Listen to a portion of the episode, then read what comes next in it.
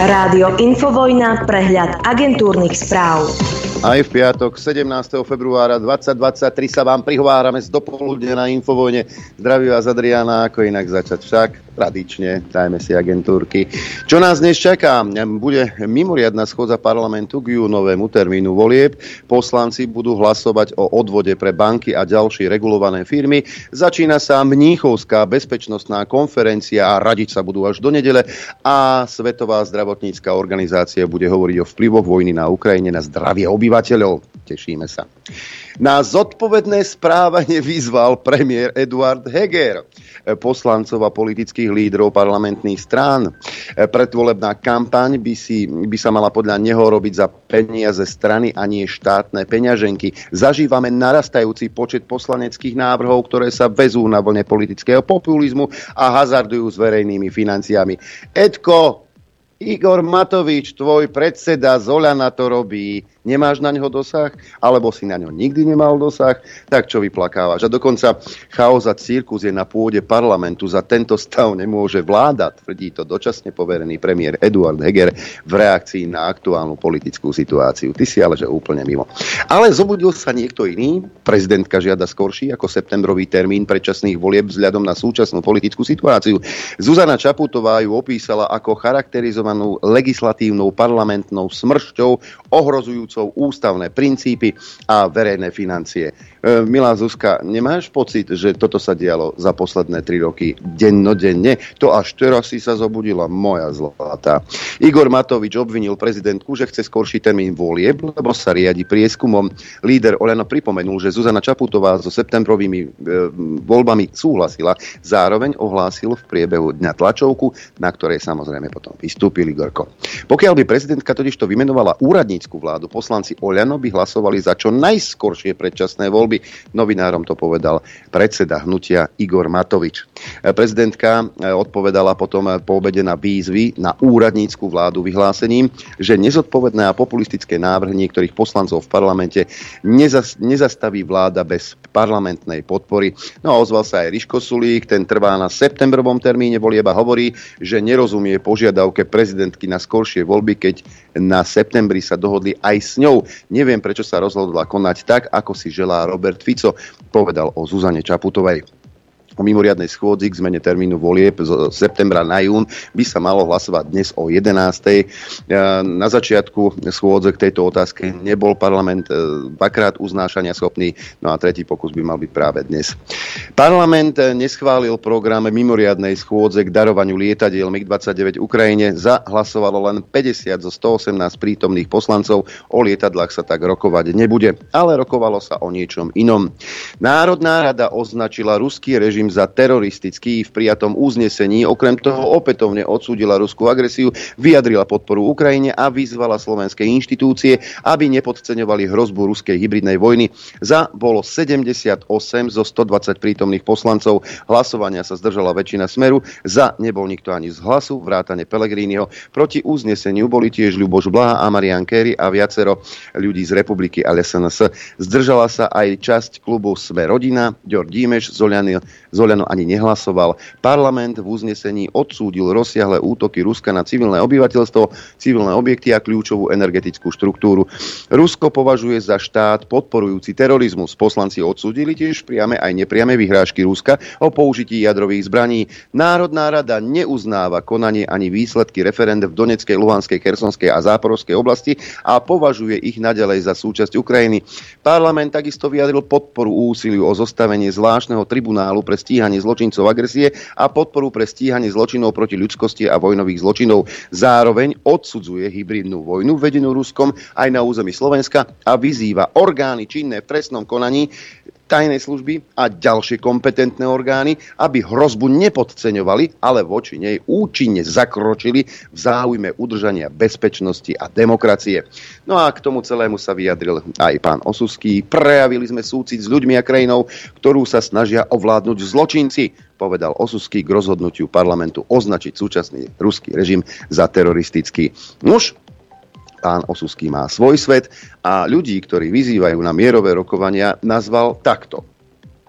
Že účastníci mierových pochodov sú len, to sú dve alternatívy, sprostí alebo bezcharakterní. Tí, ktorí ich v tom podporujú, nie sú sprostí. Tí sú nosne a výlučne bezcharakterní. A opäť platí, že tento výrok nehovorí nič o ľuďoch, ktorí žiadajú mier, ale hovorí o mentálnom nastavení pána Osuského.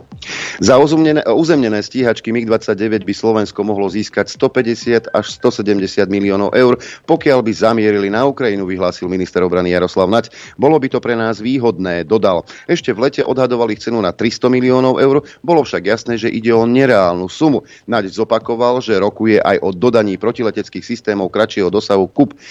Slovenská armáda ich má 14. Dve z týchto zariadení by mohli zamieriť na Ukrajinu. Ministerstvo obrany aj za ne očakáva náhradu vo forme buď financií alebo západnej výzbroje. Budeme pomáhať toľko, koľko budeme vedieť, povedal minister. Dodal však, že o stíhačkách ani systémoch KUP zatiaľ nie je rozhodnuté. Slovensko blokuje opravu nemeckých zbraní z vojny na Ukrajine a na ukrajinsko-slovenskej hranici sa hromadia poškodené húfnice. Uviedol to server Business Insider s odvolaním sa na viaceré vysoko postavené zdroje v nemeckej vláde. Slovensko podľa serveru už týždne na svoje územie nevpúšťa zbranie z Ukrajiny určené na opravu. Nemecká zbrojovka pritom pri Michalovciach zriadila opravárenské centrum pre nemecké zbranie dodané Ukrajine. Ide o protitankové húfnice, protiletecké systémy Gepard a raketomaty Mars. Podľa podľa Severu sa v zákulisí rozbehli snahy o riešenie problému, pričom sa údajne do celej situácie zapojil aj nemecký kancelár Olaf Scholz. Slovenská vláda údajne minulý týždeň Šolca ubezpečila, že problém bude čoskoro vyriešený. V nemeckej vláde sa na to však teraz nikto nespolieha. A takto fungujeme. A ešte jedna vec. Z vysokých poschodí politických prokurátor podal obžalobu na guvernéra Národnej banky Slovenska Petra Kažimíra za trestný čin podplácania. Oznámil úrad špeciálnej prokuratúry. Kažimíra opätovne obvinili v Lani na jeseň. Jeho obvinenie predtým zrušila generálna prokuratúra.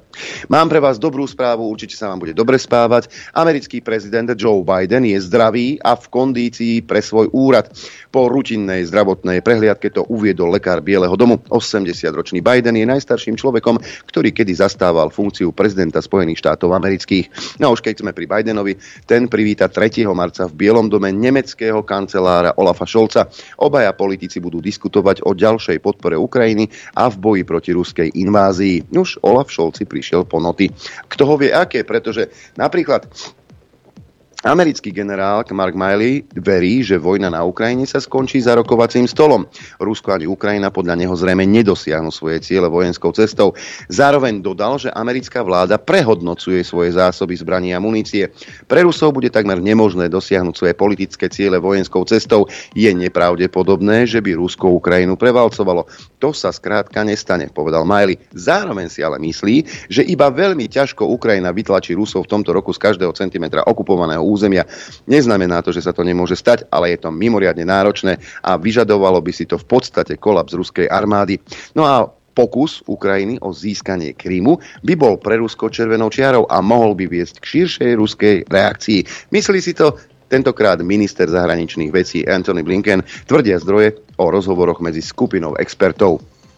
Zelenský ale vylúčil, že by sa Ukrajina v rámci možnej mierovej dohody vzdala svojho územia v prospech Ruska. Povedal to pre BBC. Upozornil, že ak by sa rozhodli sa vzdať časti svojho územia, znamenalo by to, že Rusko by sa mohlo na Ukrajinu neustále vracať.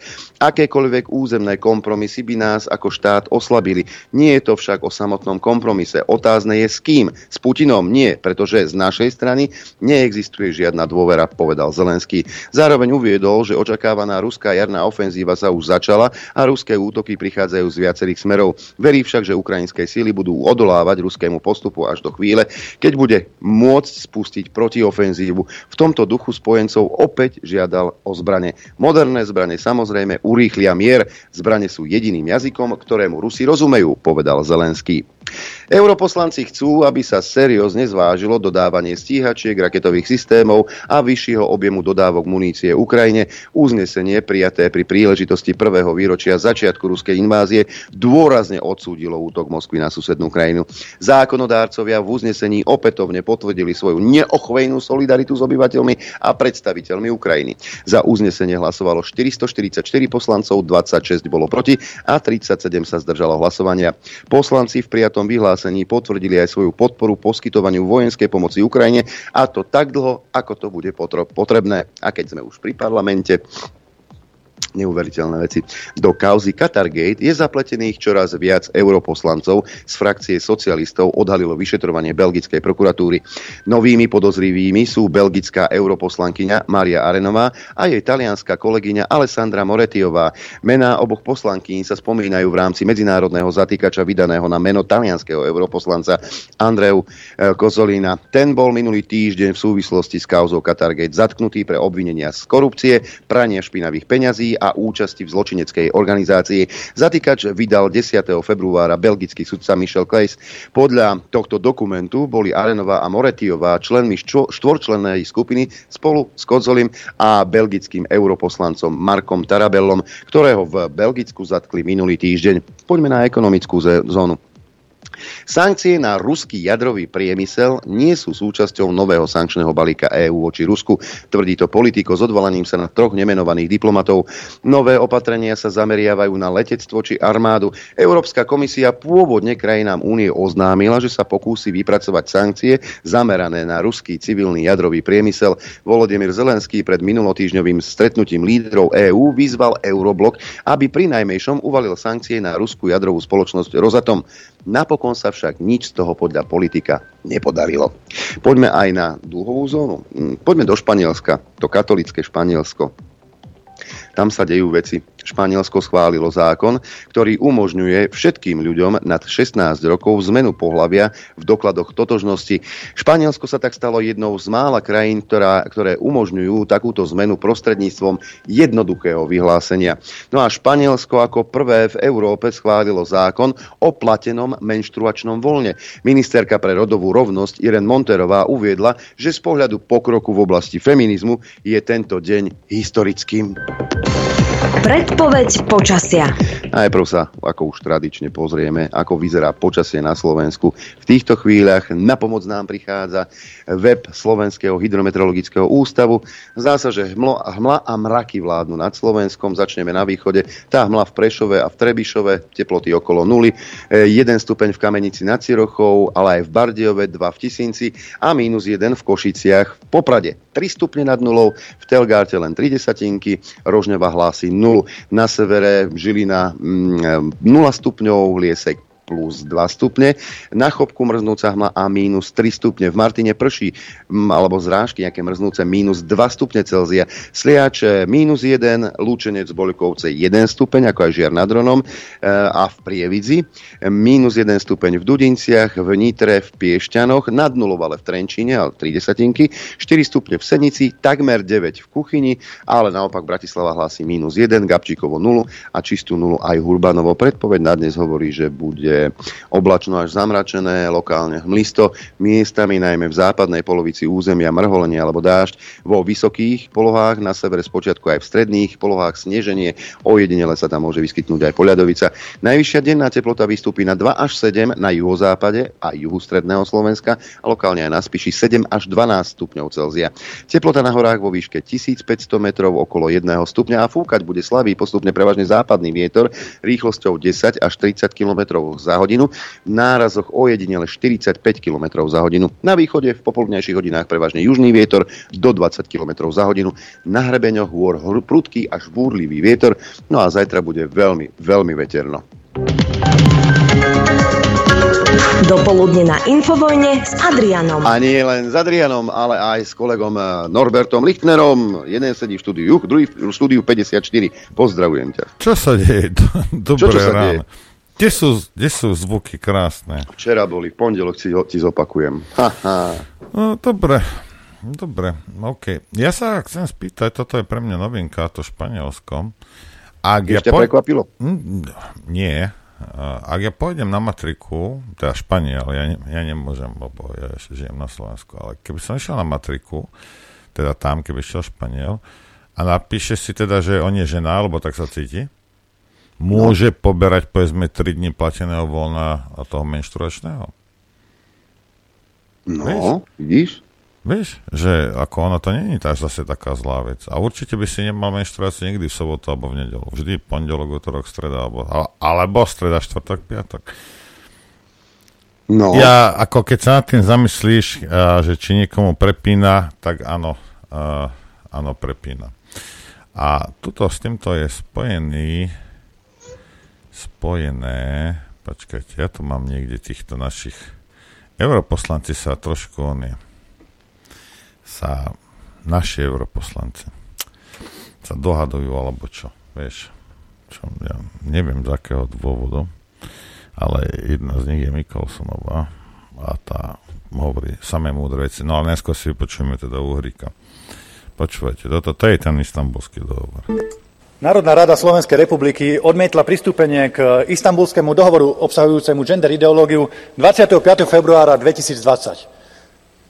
Teraz chcete, aby Európska únia pristúpila k tomuto dohovoru ako celok a že vlastne takéto uznesenie národných parlamentov slovenskej vlády neznamená nič, že to tu nikoho nezaujíma. Viete, každý normálny človek samozrejme je proti násiliu na ženách, ale samozrejme každý normálny človek takisto odmieta prepašovávanie gender ideológie, aká je v tomto dokumente. My sme vstupovali do Európskej únie na to, aby sme mohli slobodne obchodovať a slobodne cestovať. Nie na to, aby nám Brusel alebo Štrásburg určoval, že neexistuje mama alebo otec, ale existuje rodič jedna alebo dva a že to isté dieťa môže, môžu porodiť oficiálne dve ženy alebo dokonca dvaja chlapi. Viete, ja sa tým niekedy cítim ako v bláznici. A predsa máme ešte stále krajiny, ktoré sa boja definície rodu a rodovod podmieneného násilia. Dokonca tu máme europoslancov zo Slovenska, ktorí strašia gender ideológiou. V krajinách, ktoré odmietli istambulský dohovor, zastal čas.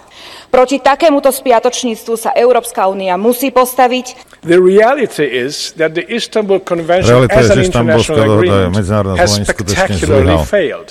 Dobre, to je Maďar nejaký, ale uh, nevadí. Ja som len toto chcel uh, poukázať na jednu vec, že ak teda si Nikolsonová myslí, že Uhrík straší ľudí s nejakou gender ideológiou, tak to odtiaľ vyhoďte a nechajte tam iba to násilie. Rozumieš? Však to stade, ale vyhoď, no a potom, keby náhodou niečo vyskakovalo Uhrík, nejaké somary, že gender, že není, straší, somary nerozpráva, klame. No ale pokiaľ to tam máte, tak ten jeho koment je na mieste, predsa. Či, či ako? Ja tomu nerozumiem. Hej? A toto je, toto, je, toto, je tá, toto je to svinstvo, ktoré sa valí z Bruselu, lebo ty si to, ty to jednoducho nepríjmeš, lebo ti to nevyhovuje, lebo, lebo, lebo, lebo, hej, tá tvoja spoločnosť, to, to, to, tvoj, tvoja vlast je nastavená nejako na základe nejakých kultúrnych tradícií a tak ďalej a tak ďalej.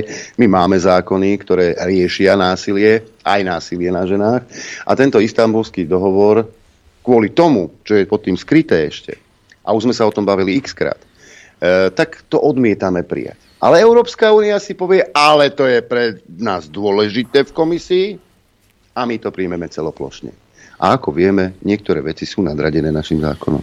No, lebo škareda Nikolsonová nebude samozrejme čítať nič o krásnej Helene, ale my to voláme trojský kôň toto. Doštuduj, mm. boja, doštuduj si to.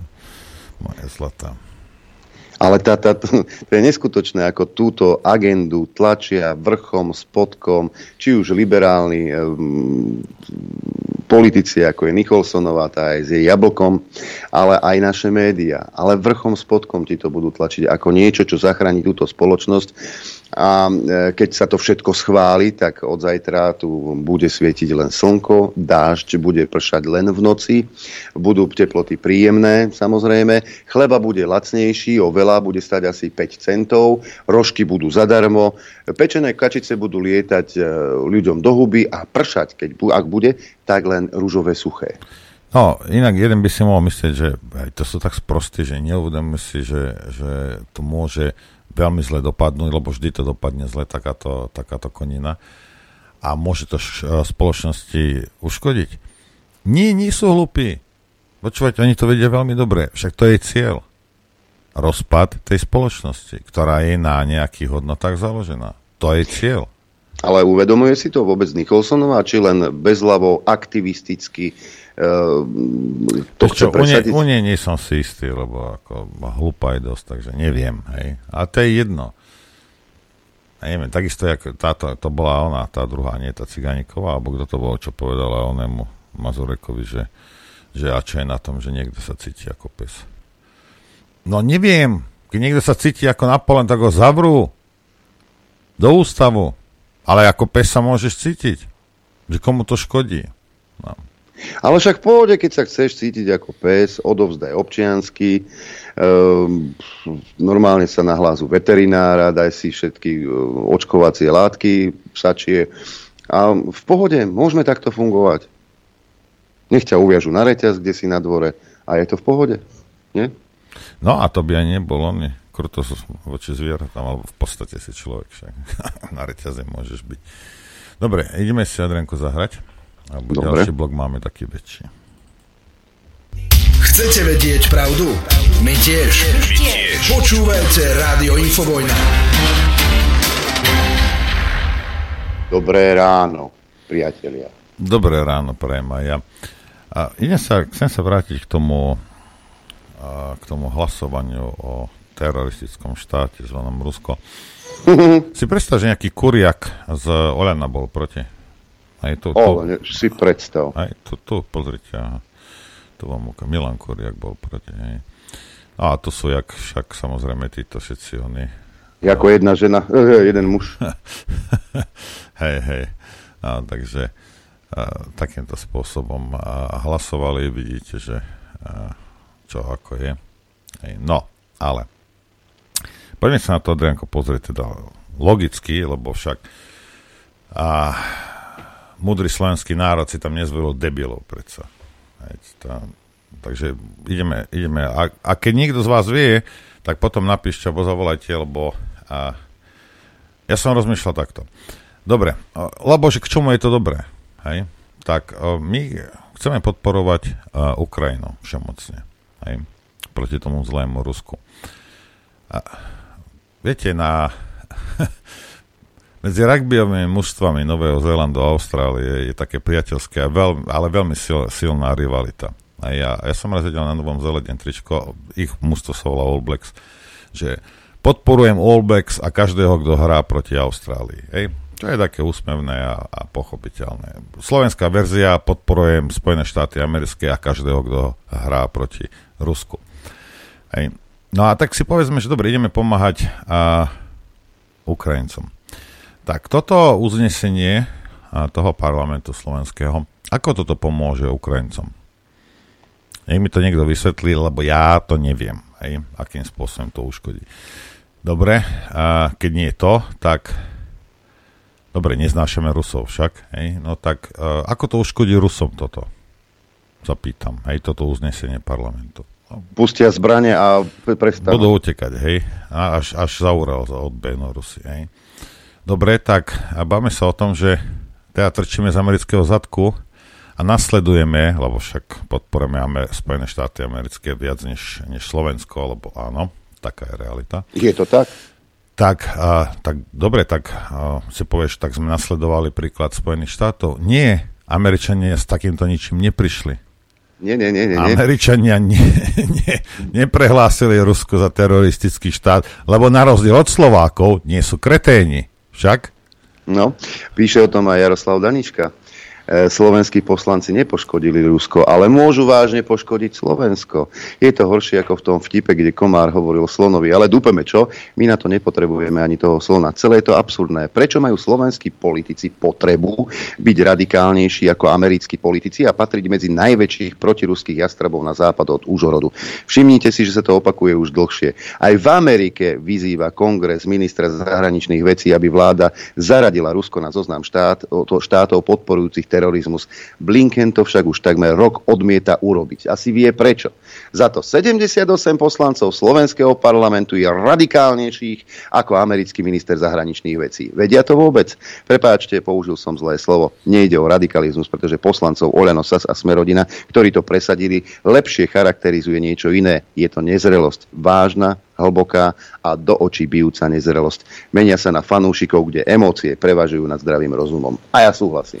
No pretože a, to tak je. No a dobre, ale tak musíme sa, dokončím to teda ako, tak čo sme tým dosiahli, hej, lebo tak ani Ameriku sme nenasledovali, ani Rusom sme neuškodili, ani uh, uh, Ukrajincom sme nepomohli, tak čomu to bolo dobré? No a keď sa na ten zamyslíš, jediná, jediná teda vec, ktorá z toho vznikne je, že sme sa dostali na rada Rusov. To je celé. Hej? A teraz ja neviem, či tých 78 poslancov, e, či pôjde bojovať proti Rusom a my neuznávame toto a my neuznávame. Pozri sa, je to úplne jedno, čo uznávaš alebo neuznávaš. Hej? Rus má väčší bič a bude tak, ako on povie. Američan má väčší bič a bude tak, ako on povie. A tvoje vyhlásenia hej, sú irrelevantné. Absolútne. Hej. Pre Rusov určite. No aj pre... a čo Američania, čo teraz ich potlapkajú po hlave týchto 78 hajzlov? proti slovenských a povedal, uj, dobre, môj zlatý, dobre si hlasoval. No, môj, teraz si sa dostali na mužku, možno, možno, už konečne tých Rusov vyprovokujete, pošlu tam, vám tam po zo pár rakiet na to Slovensko a potom môžeme s nimi už oficiálne bojovať. Veď toto sú provokácie, toto sú normálne, obyčajné provokácie debilov. Štátu, ktorý nemá ani armádu. Rozumieš? Hej, ale, ale toto nie sú politici, toto sú zasraní aktivisti majú nejakú ideológiu, červené oči, miesto toho, aby racionálne, racionálne uvažovali. No, dobre, poďme sa pozrieť, lebo ja som mal, darujem vás 3 roky, kde aké veci, bol v e-reporte bol rozhovor s, s Eduardom Chmelárom, tak také dve, dve také, dva také momenty vám, vám pustím. Hej keď hovoríme o tých migoch, tak uh, vidíme reakcie okolitých oveľa silnejších štátov, hej, ktoré proste k tejto otázke proste povedali, že nie ako vnímate to, že náš odvolaný premiér Heger okamžite povedal, v podstate aj keď to nepovedal, že áno, ale urobíme preto všetko a si myslím, že keby e, sa to nedostalo takto von, možno tie migy by už na tej Ukrajine boli. Ako si to vôbec môže dovoliť a prečo to hlavne robí? Pretože Eduard Heger je typickým miestodržiteľom imperiálnej moci, ktorý sa snaží zapáčiť tým mocenským kruhom, ktorý nemyslí na vlastných občanov a ich záujmy, ale ktorý sa naozaj ponáhľal, ponáhľal, aby ho pochválili v Bruseli. Je to neuveriteľná nezodpovednosť, pretože, ako ste správne povedali, aj veľmoci váhajú, pretože si uvedomujú, že nasadenie bojových lietadiel, my si uvedomme, že my nie sme povinní posílať zbranie uh, na Ukrajinu, že to nemá nič spoločné s nejakými záve- medzinárodnými záväzkami, ako tára či už premiér, ale dokonca aj Peter Pellegrini, keď hovorí, že my si, ak o tom rozhodne, na to my si budeme plniť svoje záväzky. Aké záväzky? Nech mi ukáže ten článok Severoatlantickej zmluvy, podľa ktorého sme povinni posielať zbranie štátu, ktorý nie je členom NATO. To je hlúposť. To je obyčajná servilnosť voči veľmociam. Toto je naša suverénna právomoc. Ak my nie sme schopní suverénne rozhodnúť o takýchto záležitostiach a vyhovárame sa na NATO. Rozumej, to nebude o rozhodnutí NATO. Vieme, ako sa tam roz, rozhoduje. Keď sa rozhodnú Spojené štáty, tak to podporíme aj my. Ale to predsa nie je suverénna politika suverénneho štátu. No, uh, tí, ktorí budete chcieť voliť Pelegriniho, vás je dosť, hej. Tak len aby ste vedeli, ja vás upozorňujem 3 roky na to, že je nebezpečnejšie ako Matovič pre Slovensko a verte mi, že viem, prečo to hovorím. Hej, a tu ešte jedna ukážka z toho. Preto som zdôrazňoval, že si musíme uvedomiť, že ak chceme naozajstnú zmenu, tak musíme formovať budúcu vládnu koalíciu e, po voľbách ako mierovú. Peter Pellegrini by si mal veľmi dobre rozmyslieť, kde chce stáť. Jedna vec je, že, že stále hovorí o tom, ako je on oddaný na to a, a podobne, ako on a že on nemá problémy s tým, aby sme posielali zbranie, zbranie Ukrajine. Ale druhá vec je, a nech na to odpo- odpovedá čestne, či chce pos- pokračovať v tejto línii militarizmu, zvyšovania zbrojenia, eskalácie vojny, ostrakizácie iných názorov. Pozor na to, vidíme, čo stvára taký e, Jaronať a čím sa vyhráža. Alebo chce tento trend zmeniť, obnoviť demokraciu, obnoviť atmosféru dôvery v spoločnosti a hlavne sledovať slovenské štátne záujmy, lebo viete, Amerika... Uh, Jamkár mu neodpoviem, ale ja mu odpoviem uh, Chmelárovi, uh, čo chce urobiť Pelegrini, x krát povedal. Hej. A ťažko niekto zmení jeho názor. Hej. Pelegrini je takisto servovaný voči Američanom, ako je aj e, táto súčasná vláda. Možno trošku viacej je, než smeráci boli. Hej. Ale keď vám ho, rozumiete, toto sú už, toto je presne ono. My si budeme plniť záväzky. Uh, a kde presne, ak, ak teda povedal, že, že to je niekde, nikde to nie je napísané, to je lož. Nemusíme na Ukrajinu nič posielať. Nič. Ani humanitárnu pomoc nemusíme posielať, posielať, lebo chceme. A takisto je to so zbraniami. Aby bolo každému jasné, hej, Peter Pellegrini je deto to isté, čo je Čaputová, hej, Naď, Heger, len je možno trošku sofistikovanejší. Hej. On nemá problém s tým posielať tam zbrane. Ale mnohí ľudia ho chcú voliť a prečo? Chceš si syna poslať do vojny? Ja sa pýtam. Abo muž, aby ti šiel? Pelegrini, ťuti muti, ťuťko, muťko, jamočky. Hej? A zoberie ti muža alebo syna a pošle ho do vojny, lebo to robí. A Chmelár, ja neviem, čo on si myslí, ako Pelegrini otočí, a keď otočí, tak otočí len pred voľbami, aby ho kreténi slovenskí volili. A potom zase otočí naspäť pre Boha živého. On jasne x krát povedal, kde stojí ten človek. Ak chcete vojnu, no tak nemusíš ani voliť Pelegriniho, tak vol zase Matoviča. Veď to není problém. Ale voliť Pelegriniho, pretože nie je Ficon, tak vol niekoho iného. Nemusíš voliť Fica. Kto ti to hovorí? Rozumieš? Ale tento človek jasne, a Chmelár by si to mal uvedomiť, tento človek jasne svoje pozície už dávno deklaroval. Presne tak. Lebo americkí bratia naši, hej, majú radi, keď jasne deklaruješ, kde stojíš, aby ti mohli potom pomôcť rôznymi spôsobmi. Takže ak chceš vojnu, ak chceš, Adrianko to x púšťal, cenzúru, ak chceš, aby ti policajti klopali na dvere, že napíšeš nejakú kravi na Facebooku, vol Pelegriniho. Není problém. A takisto ho vol vtedy, keď nechceš, aby bola korupcia akýmkoľvek spôsobom potlačovaná. Pretože ja som jeho ministerke, keď on bol predseda vlády, na tácke dal zlodejov, ktorí rozkrali eurofondy. Eee, nezáujem. Hej, toto je Pelegrini. A ty si môžeš hovoriť, čo chceš a môžeš si myslieť, čo chceš. Ja ti vravím, že toto sú fakty. Pustite si jeho vyjadrenia. Tam je to, on jasne hovorí, kde stojí. A nech, nech Chmeláro to ani nepochybuje, ani na sekundu. Presne tak. Ja to teraz no, prekúkam akčnú peťku, lebo určite tam niekde ten Pele je, ktorému bolo, bolo málo to vypnutie tých webov a ešte viacej by k tomu chcel pristupovať. Hej. Pamätáte si to? Hej. Čiže on tiež povedal, že to je málo, čo sa urobilo. Treba urobiť viacej. Ja to nájdem, ale medzi tým si sa poďme pozrieť na Hegera, e, lebo stíhačky na Ukrajinu, dobre, potom pristanú nejaké zírkovny, alebo, alebo kinžale, alebo niečo na sliači a v Malackách a potom budete pozerať. Ale na tú, na, na tú Ukrajinu môžete ísť aj vy. Vy. Pretože vám to Heger slúbil. V šume debaty o stíhačkách pre Ukrajinu zanikla jedna veľká oveľa vážnejšia téma, otázka prípadného nasadenia slovenských vojakov na Ukrajine.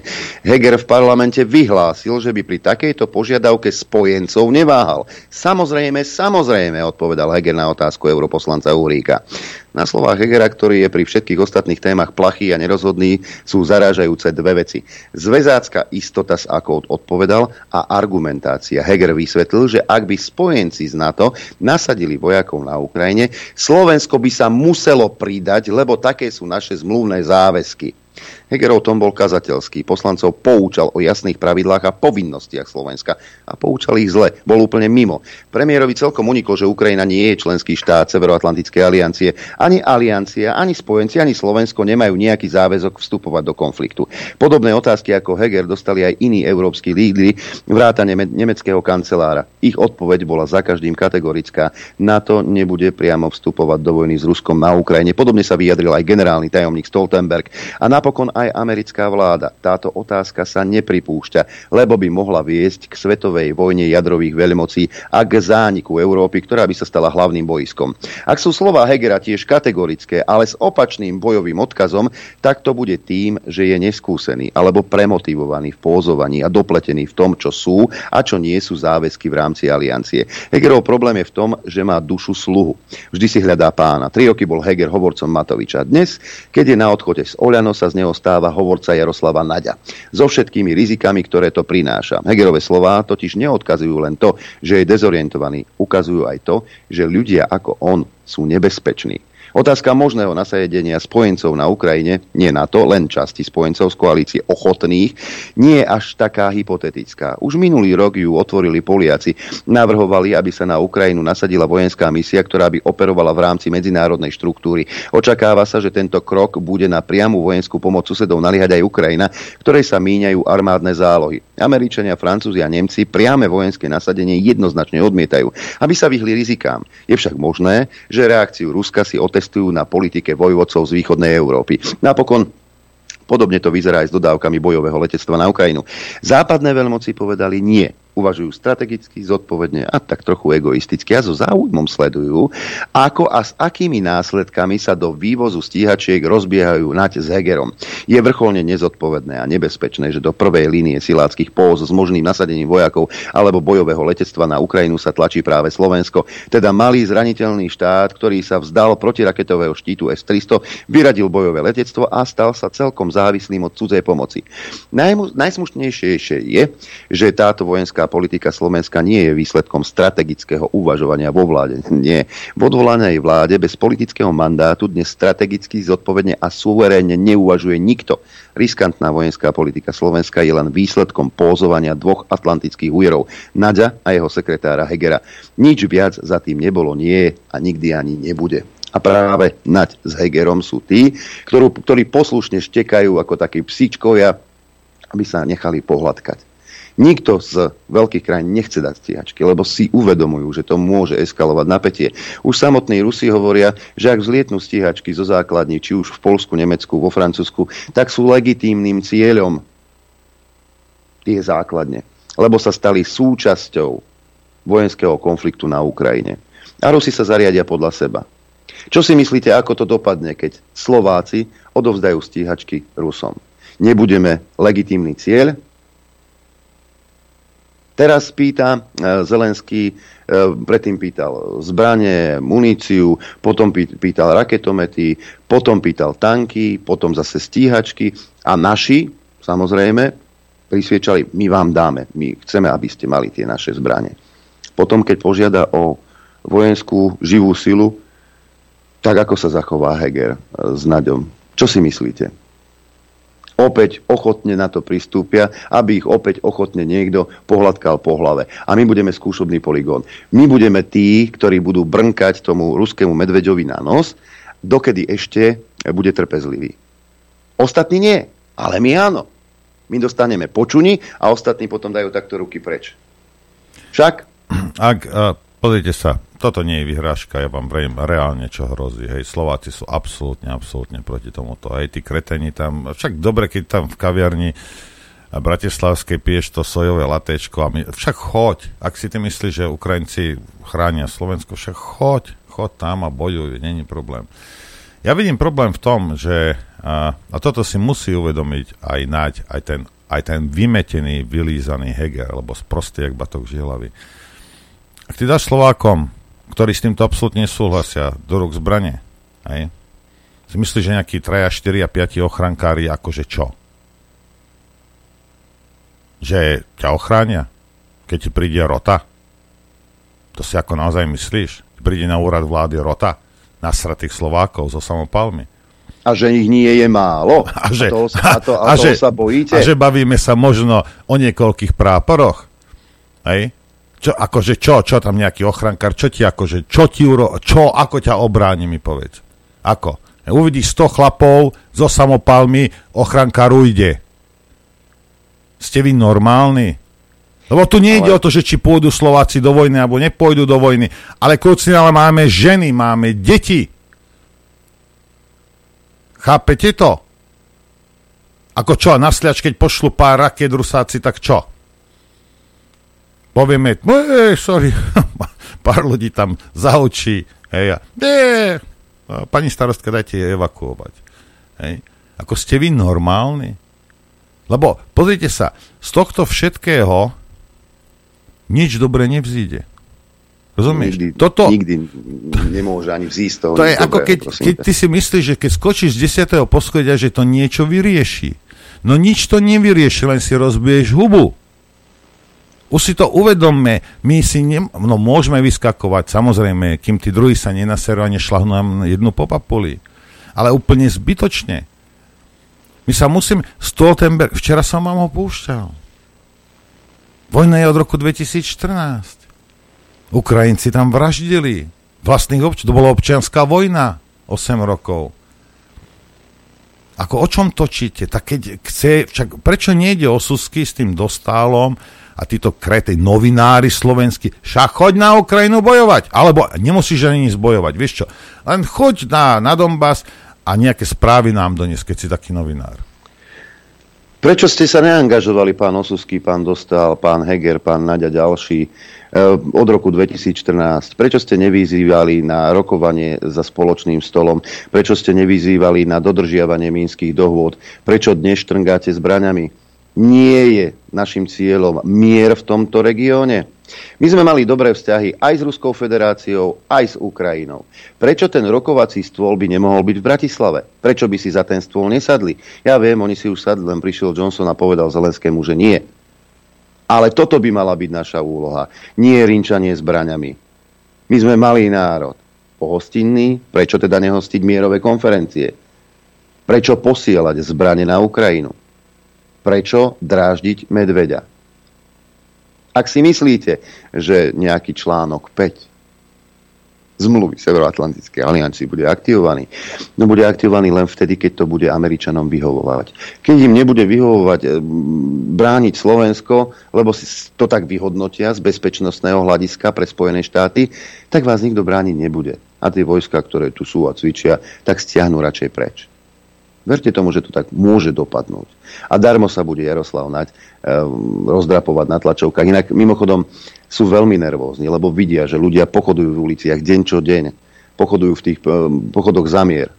Preto aj to uznesenie, ktoré včera um, prijali 78 hlasmi, obsahuje nie len to, že Rusko je teroristický štát, ale aj, že musíme bojovať proti hybridným hrozbám. Lebo si uvedomujú, že ľudia to nechcú a že tých ľudí nie je málo, že ich nie je pár stovák, ale sú ich tisícky, desiatky tisíc, ktoré nesúhlasia s touto politikou. A oni sú nervózni. Boja sa pustiť sa stoličky. Lebo vedia, že je zle. A keď som sledoval včera tlačovku Káčera s Naďom, tak som sa musel smiať. Lebo slovo Robert Fico, alebo meno Robert Fico tam bolo spomenuté hneď niekoľkokrát. No a keď Jarko dostal otázku, čo sa týka tankov, odpovedal takto. Ukrajina je obeťou, Rusko je agresorom, Rusko porušilo chartu OSN, Ukrajina v zmysle charty OSN sa bráni a žiada o pomoc od iných krajín. A tak je to správne. Ale je to rovnako tak pravda, ako povedal pán minister zahraničných vecí, že je v našom slovenskom národnoštátnom záujme, aby sme pomáhali Ukrajine. Lebo? Lebo ja si viem predstaviť, že niektorí e, bolševici z Osmeru dnes už píšu pozývacie listy e, pre Rusko, lebo však e, tak ako tvrdia, že ani to nebola okupácia, ktorá tu bola od roku 1968 do roku 1991, tak aj teraz tvrdia, že to nie je okupácia Ruska na Ukrajine. A podľa mňa aj boli radi, keby sem tie vojska prišli a išli by ich vítať tam s rúžami niekde na hranicu. Ale realita je taká, že každý súdny, normálny človek na Slovensku nechce ani to, aby boli ruské vojska na Slovensku, ani to, aby boli na hranici. Aby sme sa na nich pozerali niekde v Užhorode namierené na naše územie. A je v našom národnoštátnom záujme, aby sa Ukrajina ubránila. Lebo Ukrajina je slobodná, demokratická krajina a náš veľmi dobrý priateľ a partner a sused. Aj v našom národnoštátnom záujme, to tak ostalo. A preto áno, budeme pomáhať toľko, koľko budeme vedieť, aby sa Ukrajinci bránili proti agresii a aby zachráňovali ľudské životy. Tak ako vďaka našej S-300, ktorú sme im tam poslali niekedy pred 3 čtvrte rokom, boli zachránené už možno stovky ľudí, možno tisícky ľudí. Lebo to je zodpovedné. A nie je zodpovedné strašiť ľudí, klamať ľudí a hovoriť, že ženieme Slovensko do vojny. Nie, neženieme Slovensko do vojny. Robíme všetko preto, aby sme na Slovensku zachovali mier. Lebo Rus, keby vyhral na Ukrajine, tak sa nezastaví na Ukrajine. Ale treba si uvedomiť, že potom by sme boli ďalší na rade my, ako susedná krajina. A toto nie je šírenie poplašných správ? Toto nie je strašenie? Ale Len sa tak pýtam. Rusi nás mali na háku. Hej? Vy ste urobili, Jarko, ne, nevykám ti, určite nie, ty, ty debil jeden. Vy ste urobili všetko táto vláda preto, aby to, čo hovoríš, bolo realito. Nás mali na háku Rusy. Hej? No, už nás nemajú. Dosiahli ste svojho. A ukážem ti uh, prezidenta v Londýne, demokratickej a slobodnej krajiny, alebo akej to je, neskorumpovanej, dočkaj, sled, sleduj toto. Slobodná demokratická krajina. Sleduj, jak mu, jak mu zaťahuje s nosom. Ale tak má Rímu. Rímu má už, už asi rok. Díva ja. V kuse, v kuse. Ty, čo ne, nemáte obraz, tak uh, v kuse poťahuje s tým nosom kokainový uh, král. Hej, možno ste zachytili aj u nás na stránke, že teda v, v ruskej štátnej televízii sa otvorene hovorí o tom, že ak dodáme tanky alebo lietadla, tak bude aj Slovensko, aj Polska a ďalšie krajiny legitímnym cieľom. No a teraz, teraz si predstav, že Naď a, a kdejaký takýto krajiny povedia, že nie! To bude proti charte OSN, alebo to bude proti neviem čomu. A myslíš si, že Rusi sa budú pýtať niekoho? Alebo bude ho zaujímať, že ty si povedal, nie, to není legitímny cieľ. Nadrbete sem rakety a bude koniec. To je celé. Nebudú sa ťa pýtať ani OSN, nikoho sa nebudú pýtať. Chápeš to už? Nikoho. Tak sa Spojené štáty americké nikoho nepísali ani, ani OSN, nepísali ani OSN, keď bombardovali Jugosláviu. Však? My sme si, to, my sme si to v kľude žili, rozumieš? Im ide samozrejme o národnú bezpečnosť, vraždili im tam ľudí. Hej? Tak tam majú svoje problémy, si riešia. My sme si to v kľude žili. Nie. My potrebujeme nasratých Rusov ešte proti nás, aby si nás všimli. No a táto otázka padla aj na tej tlačovke. Páni, ak vás môžem oboch poprosiť reakciu na slova, ktoré padli v ruskej štátnej televízii. Viem, že ide o propagandu Kremľa, ale padlo tam, že Slovensko by sa malo, mohlo stať jedným z legitímnych cieľov Ruska za dodávky, konkrétne tankov, aj keď teda viem, že to nie je pravda. Aká je vaša reakcia možno na, trochu na upokojenie ľudí? Bol som študentom, a prepáč, bol, som, bol som študentom e, niekedy v roku 2000 e, v Banskej Bystrici, keď prišiel ruský veľvyslanec e, na diskusiu so študentami a vtedy povedal, že ak Slovensko vstúpi do NATO, tak bude legitímnym cieľom na bombardovanie a strašil tým v roku 2000. Potom som takéto strašenie zažil niekoľkokrát zo strany Ruska a teraz to len pokračuje. Je to trápne. Majú tam nejakého propagandistu, ktorý okrem iného povedal teda, že Rusi by sa nemali zastaviť ani na Ukrajine, ale mali by ísť až po Kanár La Manche. A ten istý e, propagandista hovorí, že teraz by Slovensko mali e, bombardovať, kvôli tomu, že sme dali tanky na Ukrajinu, mimochodom nedali sme tam ani jeden tank. E, Stopnem ťa, Jarko, stopnem ťa na chvíľočku. Ani jeden tank sme nedali. Ale o 10 minút na tej istej tlačovke povedal toto tému a zároveň vám môžem povedať, že e, rokujeme aj so spojencami o tom, e, či by sme dostali nejakú náhradu vo forme napríklad e, tankov Leopard, ak by sme poslali naše T-72 staré, nemodernizované na Ukrajinu hneď. A o tom sa rokuje, zatiaľ to dohodnuté nie je, ale rokovania prebiehajú a veľmi intenzívne. Žiaden tak tam nie, ale, ale chce, chce tam poslať. Ale chce. No, no to takto, znamená, počkaj, to počkaj, hovorí počkaj. o tom e, celom nastavení, ktoré je v, v krajine, ktorá je neslobodná, kde neexistuje sloboda slova, kde všetko, čo vidíte v televízii, je dopredu nahraté, aby to vyhovalo vládnemu režimu, tak nám posielajú nejaké trápne odkazy. Ale viete, uh, Rusko uh, sa môže vyhrážať, Rusko sa môže hádzať až, uh, aj o zem. Celý demokratický svet, celý demokratický svet, ďaleko nad rámec NATO a EU od východoazijských krajín až po krajiny Južnej Ameriky sa spojil, lebo si uvedomil to, že Rusi sú agresorom a že narúšajú svetový poriadok, e, porušujú medzinárodné právo a zabíjajú nevinných Ukrajincov. E, a Rusi si samozrejme netrúfnú ísť ani len voči Európskej únii a NATO nie, že ešte voči celému svetu. Takže toľko na tému nejakých e, propagandistických výlevov v štátom cenzurovanej televízii. A východo, 60... východoazijské krajiny, on myslí teraz okupované Japonsko a Južnú Koreu? Asi zrejme. 60 krajín podporuje Ukrajinu, čo je drvivá väčšina demokratického sveta.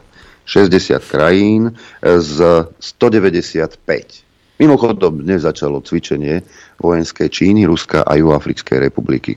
V Latinskej Amerike kto podporuje Ukrajinu? Celé Brazília, tá, tá, tá a je v, v Afrike tiež nikto. Ale, ale prečo by som neklamal, prečo by som nevytváral ilúziu, že celý svet sa spojil a celý svet je proti Rusku? Však len aby sa, sa potvrdilo to, čo ja si myslím. 60 krajín podporuje. Niekto vojenský, niekto len tým, že dvihol ruku. Ale nie je to drvivá väčšina a už vôbec e, dôležitá väčšina taká, ako nám ty predstavuješ, Jarko. Áno, je to do štátu, ja nehovorím, že nie, ale prosím ťa, keď už, keď už, keď už niečo hovoríš, aspoň neklam. No a ešte jedna vec, totiž to padli aj stíhačky na tej tlačovke. Pani kolegyne, ja som sa vyjadril dosť jasne, že a dal som záväzok a ten platí. Keď budeme mať akékoľvek ďalšie ďalší posun v tej otázke, uh, tak predtým, ako urobím akékoľvek rozhodnutie, tak ja do toho parlamentu pôjdem, ale ja nebudem tu tancovať uh, podľa toho, ako Robert Fico a celá jeho proruská propaganda píska. Nenevajte sa na mňa, nech sa v parlamente rozhodnú, že či akceptujú túto Ficovú hru alebo neakceptujú túto Ficovú hru. Ja keď budem na Slovensku, tak rád prídem, ale ja do parlamentu pôjdem, keď budem mať niečo konkrétne, o čom sa budem môcť s nimi porozprávať Eh, ale počúvať tam to, čo mu napísali v Kremli, aby on tu opakoval, tak to ja nemusím, ja mám oveľa viacej dôležitejšie roboty, ako počúvať tam pomileného človeka, ktorý navyše má vážny problém zrozumiteľne rozprávať, keď je v parlamente a keď už tam je, tak zároveň má vážny problém, aby tam vôbec zostal na odpoveď, lebo on položí otázku, nahrá si to na video a potom uteká preč, lebo vie, že tá odpoveď by sa vždy obratila proti nemu. Robert Fico je naozaj veľmi stratený geopoliticky, ale aj osobnostne a myslím si, že to vidí celý svet a aj vidia to aj občania na Slovensku a takto aj celé skončí s jeho kariérou. Dobrý deň, Srebrekova. Tak, to je až obsesia od, od, od. No hej, ale ja už som zabudol teraz, čo som chcel povedať, ale Uh, čo sa týka dodávky tých zbraní, ty nemáš právomoci na to, Jarko. Ty si odvolaný. Ty nemáš, nemáš nič. Zuza ti to musí schváliť. Otázka je, či Zuza to urobí. Hej. E, pravdepodobne je, lebo hlupaj na to dosť, ale hej, ty nemáš, nemáš právomoci, tak sa zobuď. Hej. No, máme ešte niečo nachystané, Adrian Košak. Má, máme ešte niečo nachystané. Ja som len chcel ukázať, že Jarko teda je ťažký jastrab, ktorý e, teda hovorí, až to je smiešne, že sa nám vyhrá, že žiadne tanky sme nedos- nedodali. Ja, počkaj, toto sa, už viem, čo som chcel. No. A Rusi sa vyhrážajú a to tento. Rusi 8 rokov upozorňovali a vyhrážali sa. A Jarko, ako, a, a nikdy nič neurobili. A vysvetlite tým 200 tisíc mŕtvým uh, Ukrajincom. Že Rusi nič neurobia. Vysvetlím to. Že vždy sa vyhrážali, nikdy nič neurobili. No, vyhrážali sa 8 rokov Ukrajincom, prestante, prestante, prestante. A nakoniec ich tam pozabíjali. Tak ako o čom rozprávaš? A koľko musí Ukrajincov zomrieť, aby ste vy boli spokojní? 500 tisíc, milión, 10 miliónov. Koľko ich musí byť zabitých, aby Jaroslav Naď povedal, že tak a už to stačí. Už, už stačí toľko. Ja ti poviem koľko, lebo aj Ďordi Šoroš sa ozval filantrop, miliardár vo štotok uviedol, že prípadná porážka Moskvy vo vojne na Ukrajine by roz, viedla k rozpadu Ruskej ríše, čo by podľa neho postsovietské republiky uvítali. Krajiny bývalého sovietského zväzu sa nevedia dočkať porážky Ruska na Ukrajine, pretože sa chcú presadiť a chcú presadiť svoju nezávislosť, povedal Šoroš v príhovore na Mníchovskej bezpečnostnej konferencii, o ktorom informovala jeho kancelária. Znamená to, že víťazstvo Ukrajiny by znamenalo rozpad Ruskej ríše. Rusko by už nepred predstavovalo hrozbu pre Európu a svet, bola by to veľká zmena k lepšiemu. Takže toto je cieľ. Keď umrú aj všetci Ukrajinci, Poliaci, Slováci, Maďari, Česi, ale Rusko sa rozpadne, až vtedy bude dosť. Hm. Takže hm? nebude stačiť Ukrajina. Dobre. Dobre, e, opäť tu máme e, po krátkom čase pravidelne nepravidelné zamyslenie sa nášho kolegu kamaráta Juraja Poláčka. Zdravím vo spolok. E, dnes to bude také zamyslenie nad e, tým, akým spôsobom sa komentuje a akým spôsobom sa ľudia stavajú e, k tomu, čo sa deje okolo nás. Netýka sa to len Ukrajiny, alebo vo všeobecnosti všetkých vecí, politiky hlavne.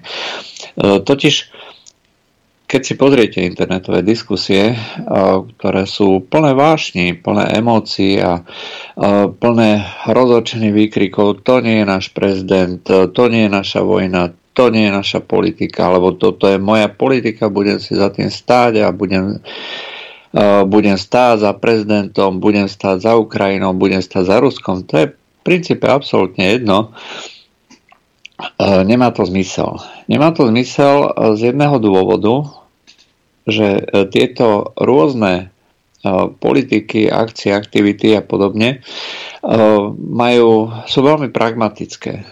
To je v skutočnosti otázkou toho, že potrebujem nejaké zdroje, tak vyvolám vojnu, alebo potrebujem nejaký ja neviem, zarobiť, znova vyvolám vojnu, idem do politiky, tak si urobím biznis plán.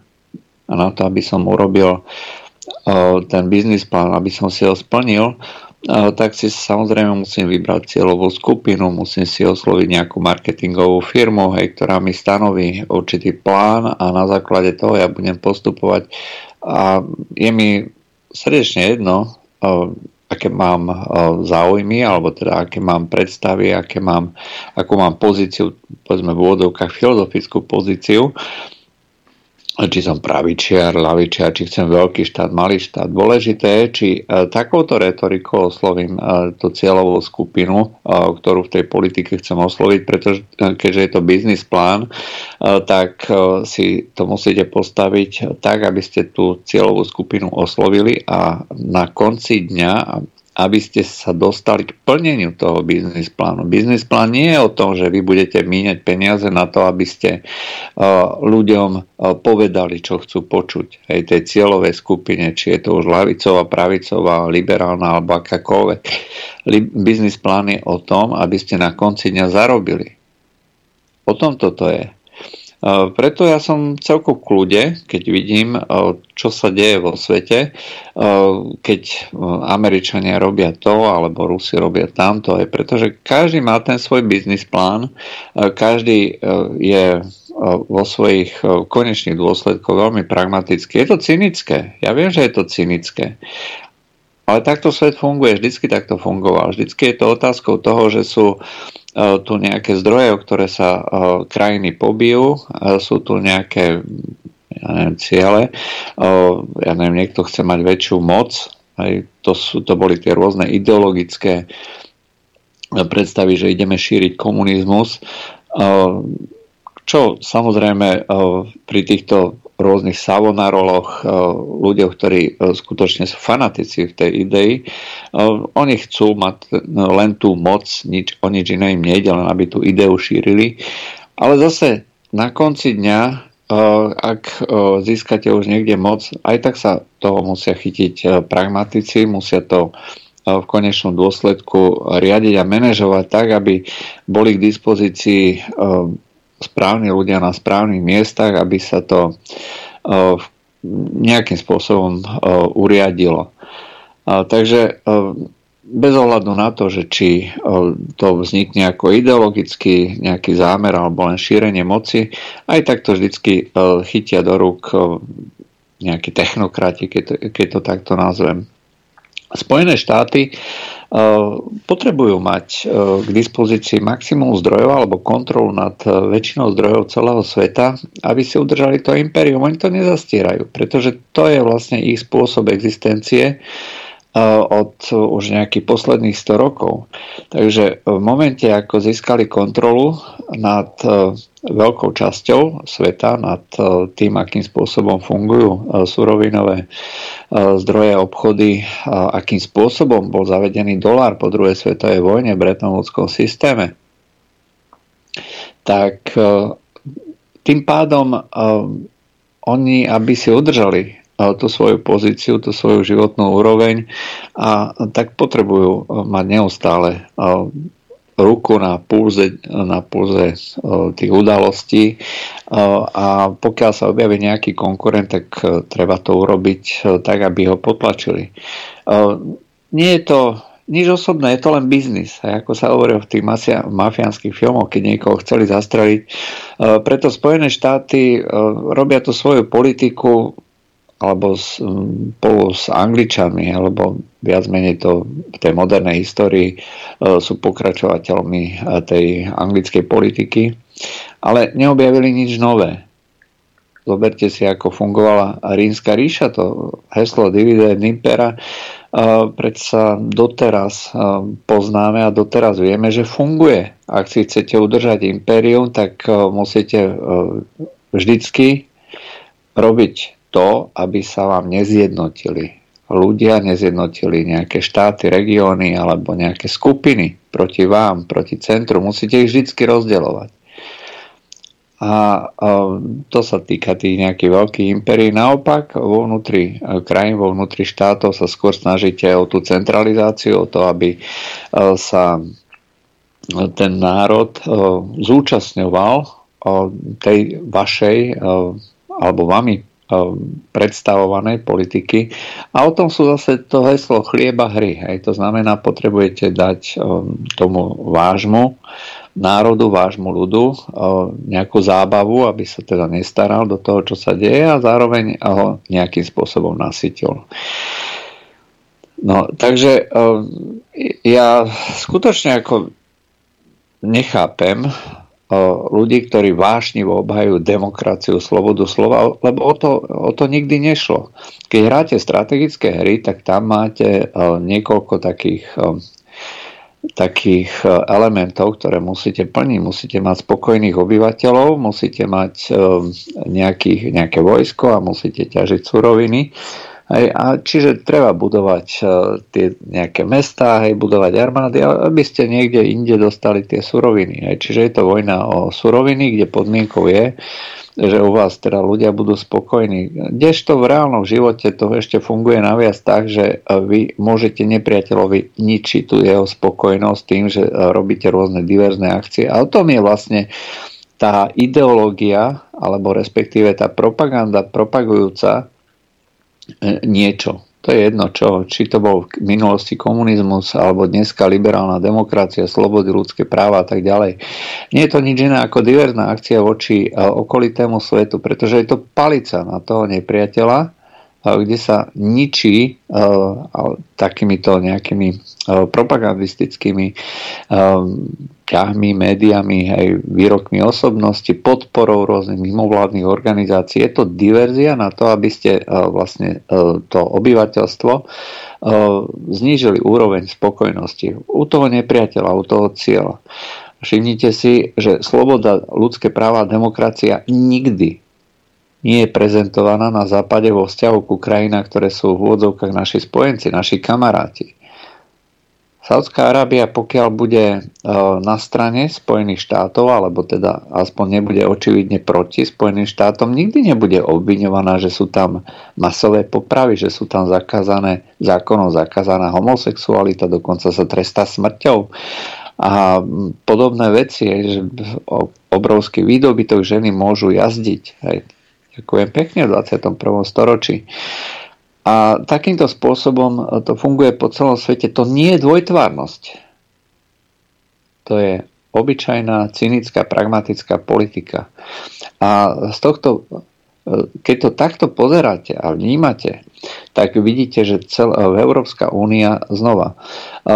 Tie slova si nevšímajte o tom, akým spôsobom ideme podporovať Ukrajinu, aj že ideme brániť slobodu, ľudské práva. To je dobre pre, ten, e, pre ľudí, ktorí skutočne nerozmýšľajú, ktorý, ktorým je to srdečne jedno a sedia pred televízorom a konzumujú ten obsah. Aj ja to proste vnímam ako e, skutočne e, na úrovni fekálií, ale ono je to ono e, to takto vždy fungovalo a vždy to takto fungovať bude. 99% ľudí to bude takto vnímať. Aj bude si myslieť, že sa boje za slobodu, demokraciu. Keď si zoberiete uh, Ursula von der Leyen, uh, je svojím spôsobom uh, jedna z, asi najväčšia sexuálna pracovnička na svete. Aj pretože opichala celú Európu len kvôli tomu, aby zarobila aj so, s, s Pfizerom a podobne.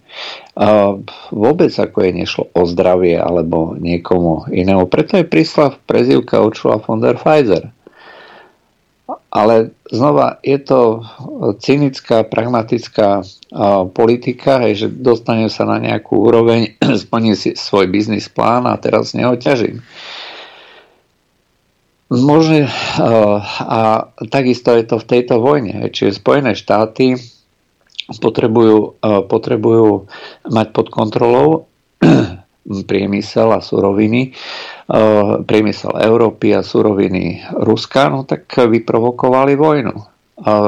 Európa zase podľa všetkého tú vojnu tiež potrebuje na to, aby si prudkou infláciou potom spálila držoby. No a podľa jedného môjho známeho, neviem, nečítal som tú štatistiku, klesajú, klesajú tie dlžoby percentuálne, ktoré sú vedené ako percenta voči HDP, tak to klesá. Hej, naviac tá vojnová výroba ktorá sa teraz navyšuje, určite mnoho ľuďom zabezpečuje prácu a tým pádom sa formálne teda dvíha HDP a spolu s tou infláciou sa budú prudko znižovať e, dlžoby. Zároveň sa budú rôznymi spôsobmi e, míňať e, úspory ľudí, aj čiže aj z toho sa bude čerpať, sa stanú viacej závislými od štátu a od e, rôznych zdrojov zvýši sa kontrola obyvateľstva, čo sú teda pre e, ľudí, tých technológov moci ako výrazné pozitíva. E, nehľadajte za tým žiadnu slobodu, žiadnu demokraciu, nič za tým reálne nejde. V Rusku takisto o tej verchuške nejde o, o nejaké Rusko. Viac menej im ide iba o to, aby si kontrolovali o, svoje zdroje, pretože Rusko je extrémne bohatá krajina, neuveriteľne bohatá.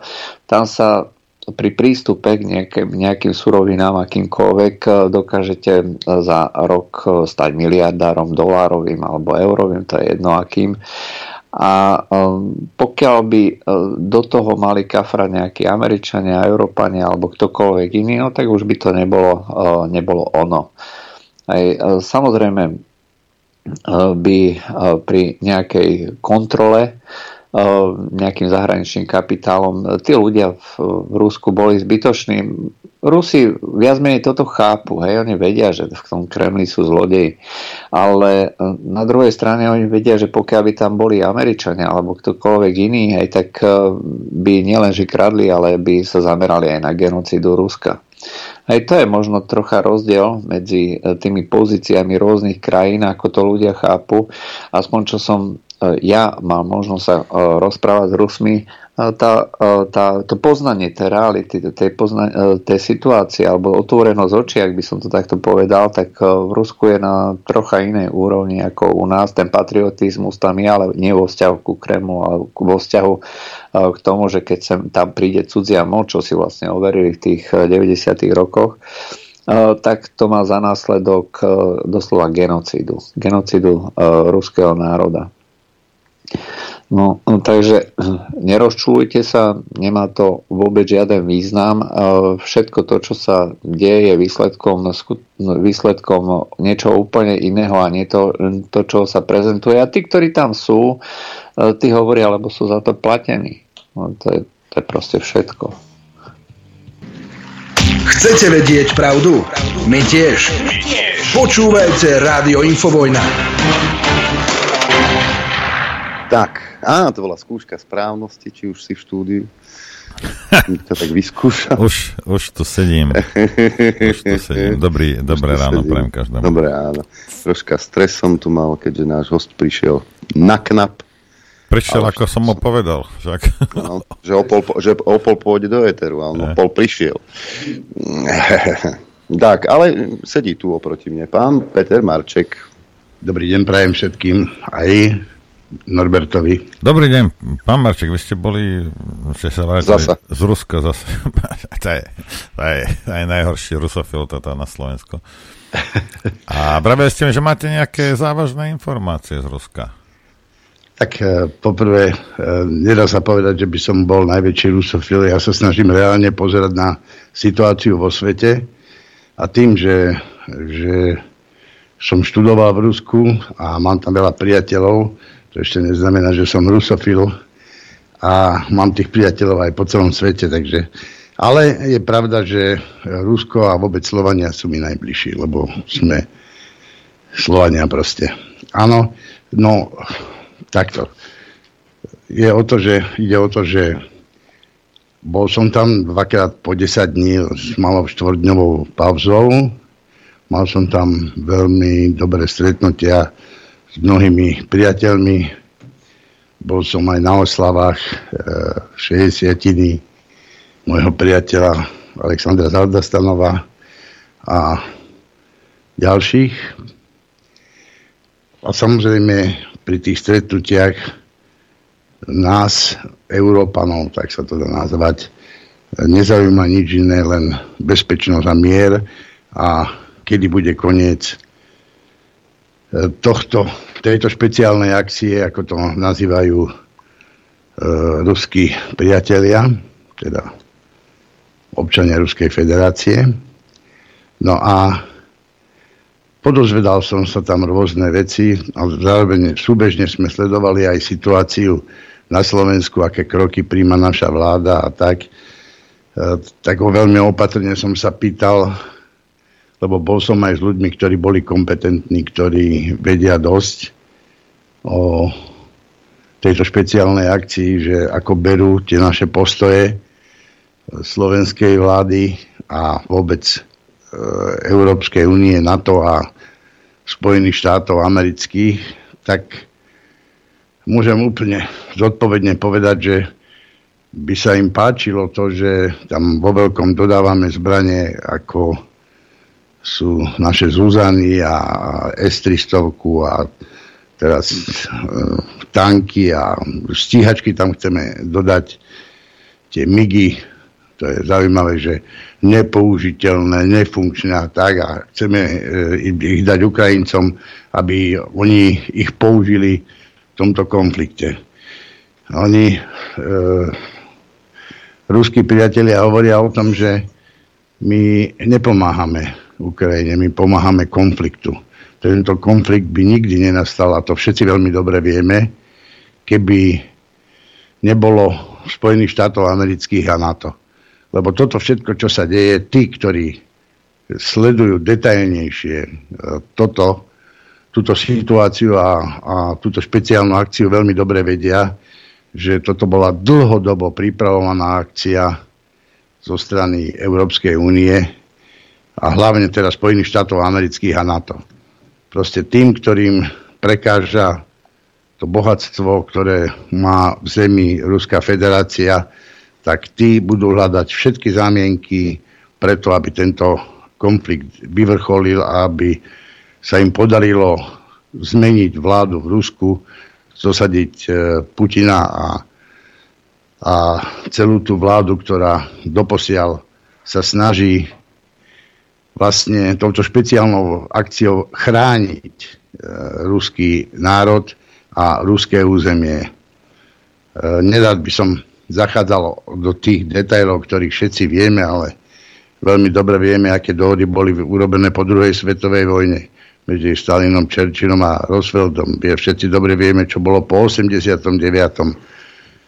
po veľkom rozpade Sovietskeho zväzu a socialistického tábora, čo vydatne k tomu pomohol pán Gorbačov a nakoniec samotný konflikt, ktorý nezačal vlastne minulý rok, 20. Roku vo februári, 22. roku vo februári, ale len začal dávno predtým, v 2014.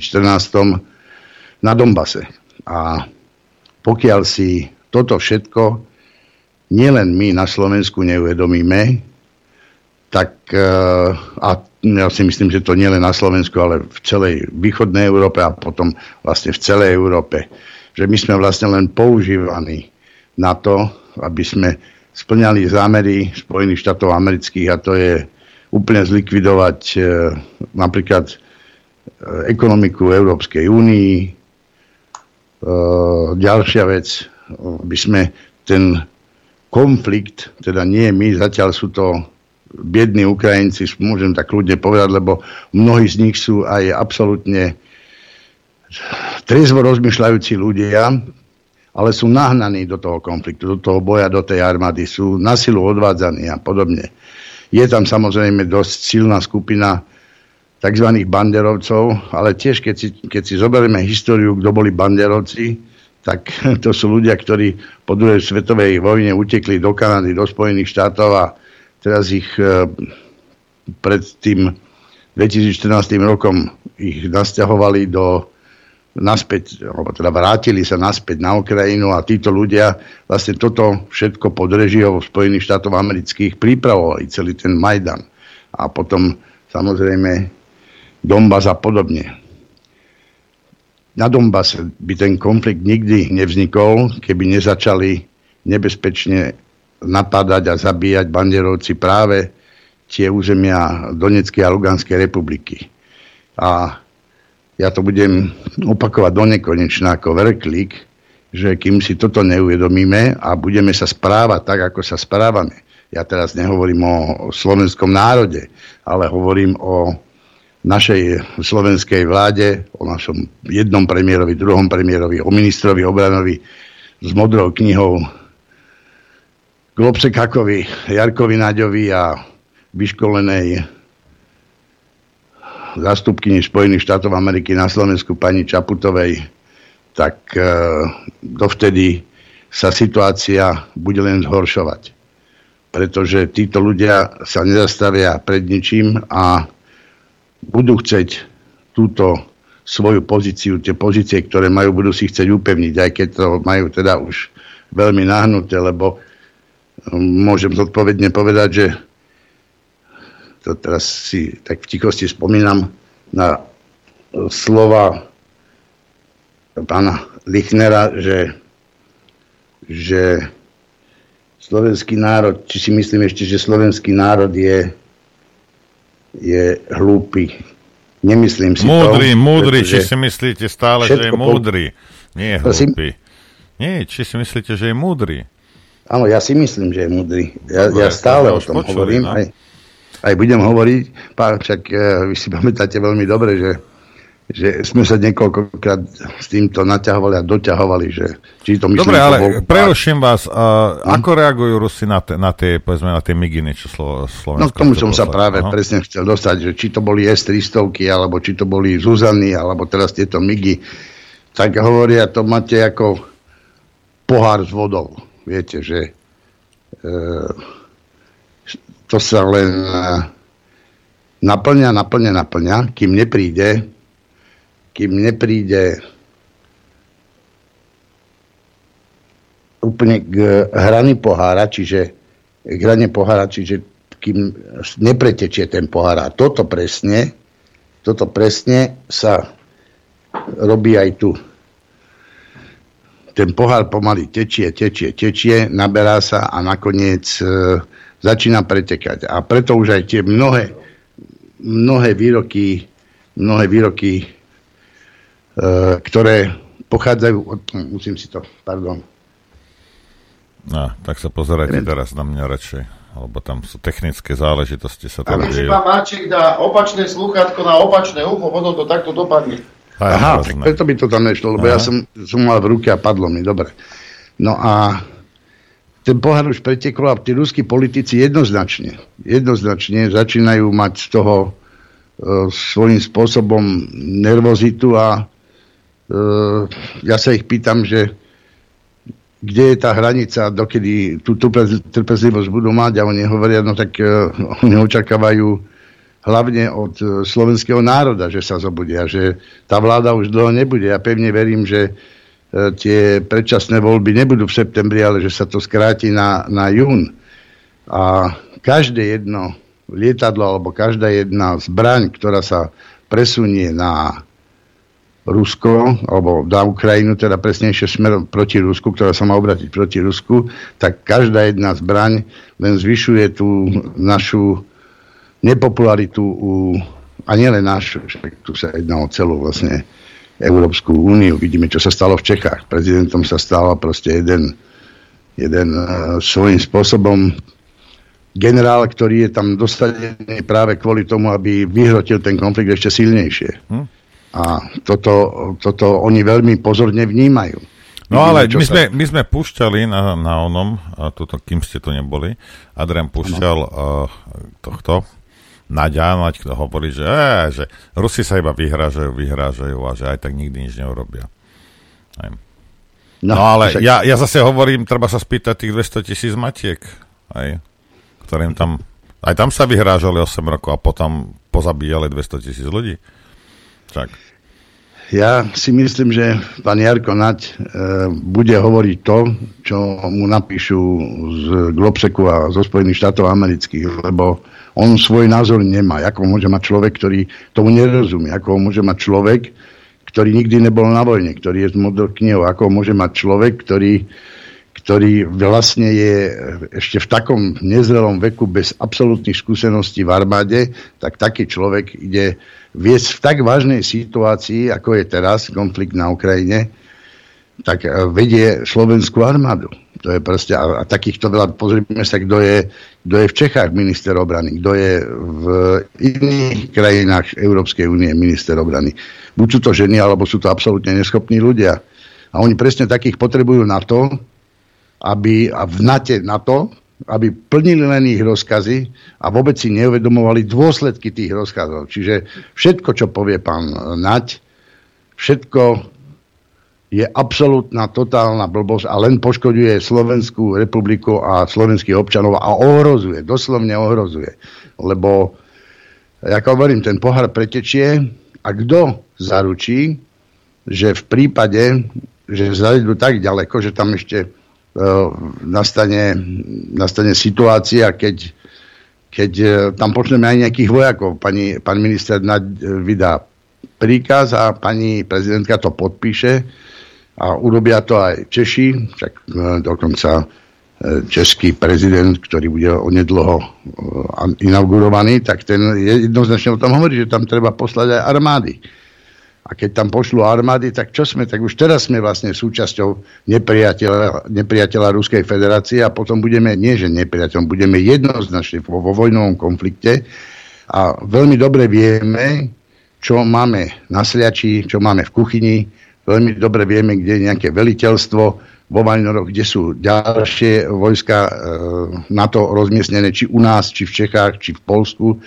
A si myslím, že Ruská federácia ako taká sa, sa teraz veľmi dobre kooperuje aj s Čínskou ľudovou republikou a mnohé krajiny sa v tomto konflikte pridávajú práve na stranu Ruskej federácie. Takže ak si niekto v Spojených štátov amerických a e, v NATO myslí, alebo v Európskej únii myslí, že toto bude vojna Ukrajiny a Ruska do posledného Ukrajinca a potom na to zasiahne, tak je na veľkom omíle, že bude bojovať len, len e, Ruská federácia.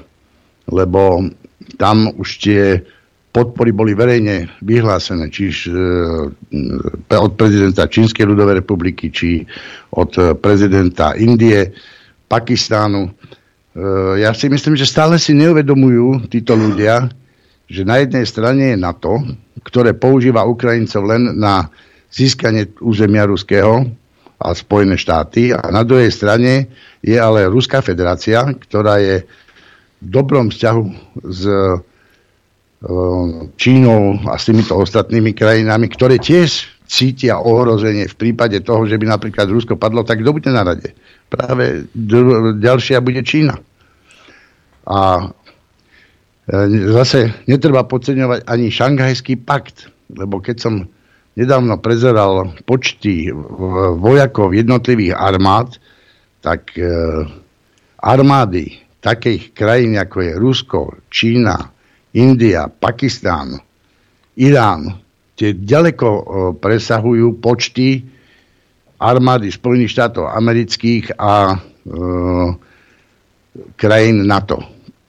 Takže e, to už len, keby aj nebola žiadna nukleárna vojna alebo, alebo jadrové zbranie použité, tak tým počtom vojakov jednoznačne vyplýva e, v prospech Ruskej federácie tento konflikt. A, a predsa my ako na Slovensku, občania Slovenskej republiky, tak nie, som presvedčený ani občania Ruskej federácie, dokonca ani samotní Ukrajinci nechcú žiaden vojnový konflikt, nechcú bojovať.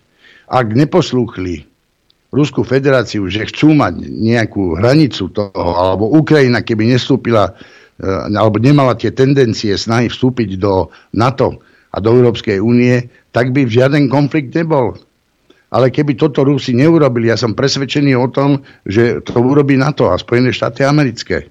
Takže toto, keď si neuvedomia, tak ten, ten, konflikt sa bude priostrovať a nikde nie je napísané, že sa nepreniesie ani do Európskej únie alebo k najbližším susedom.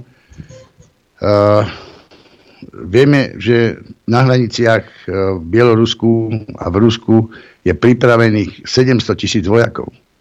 Mm-hmm.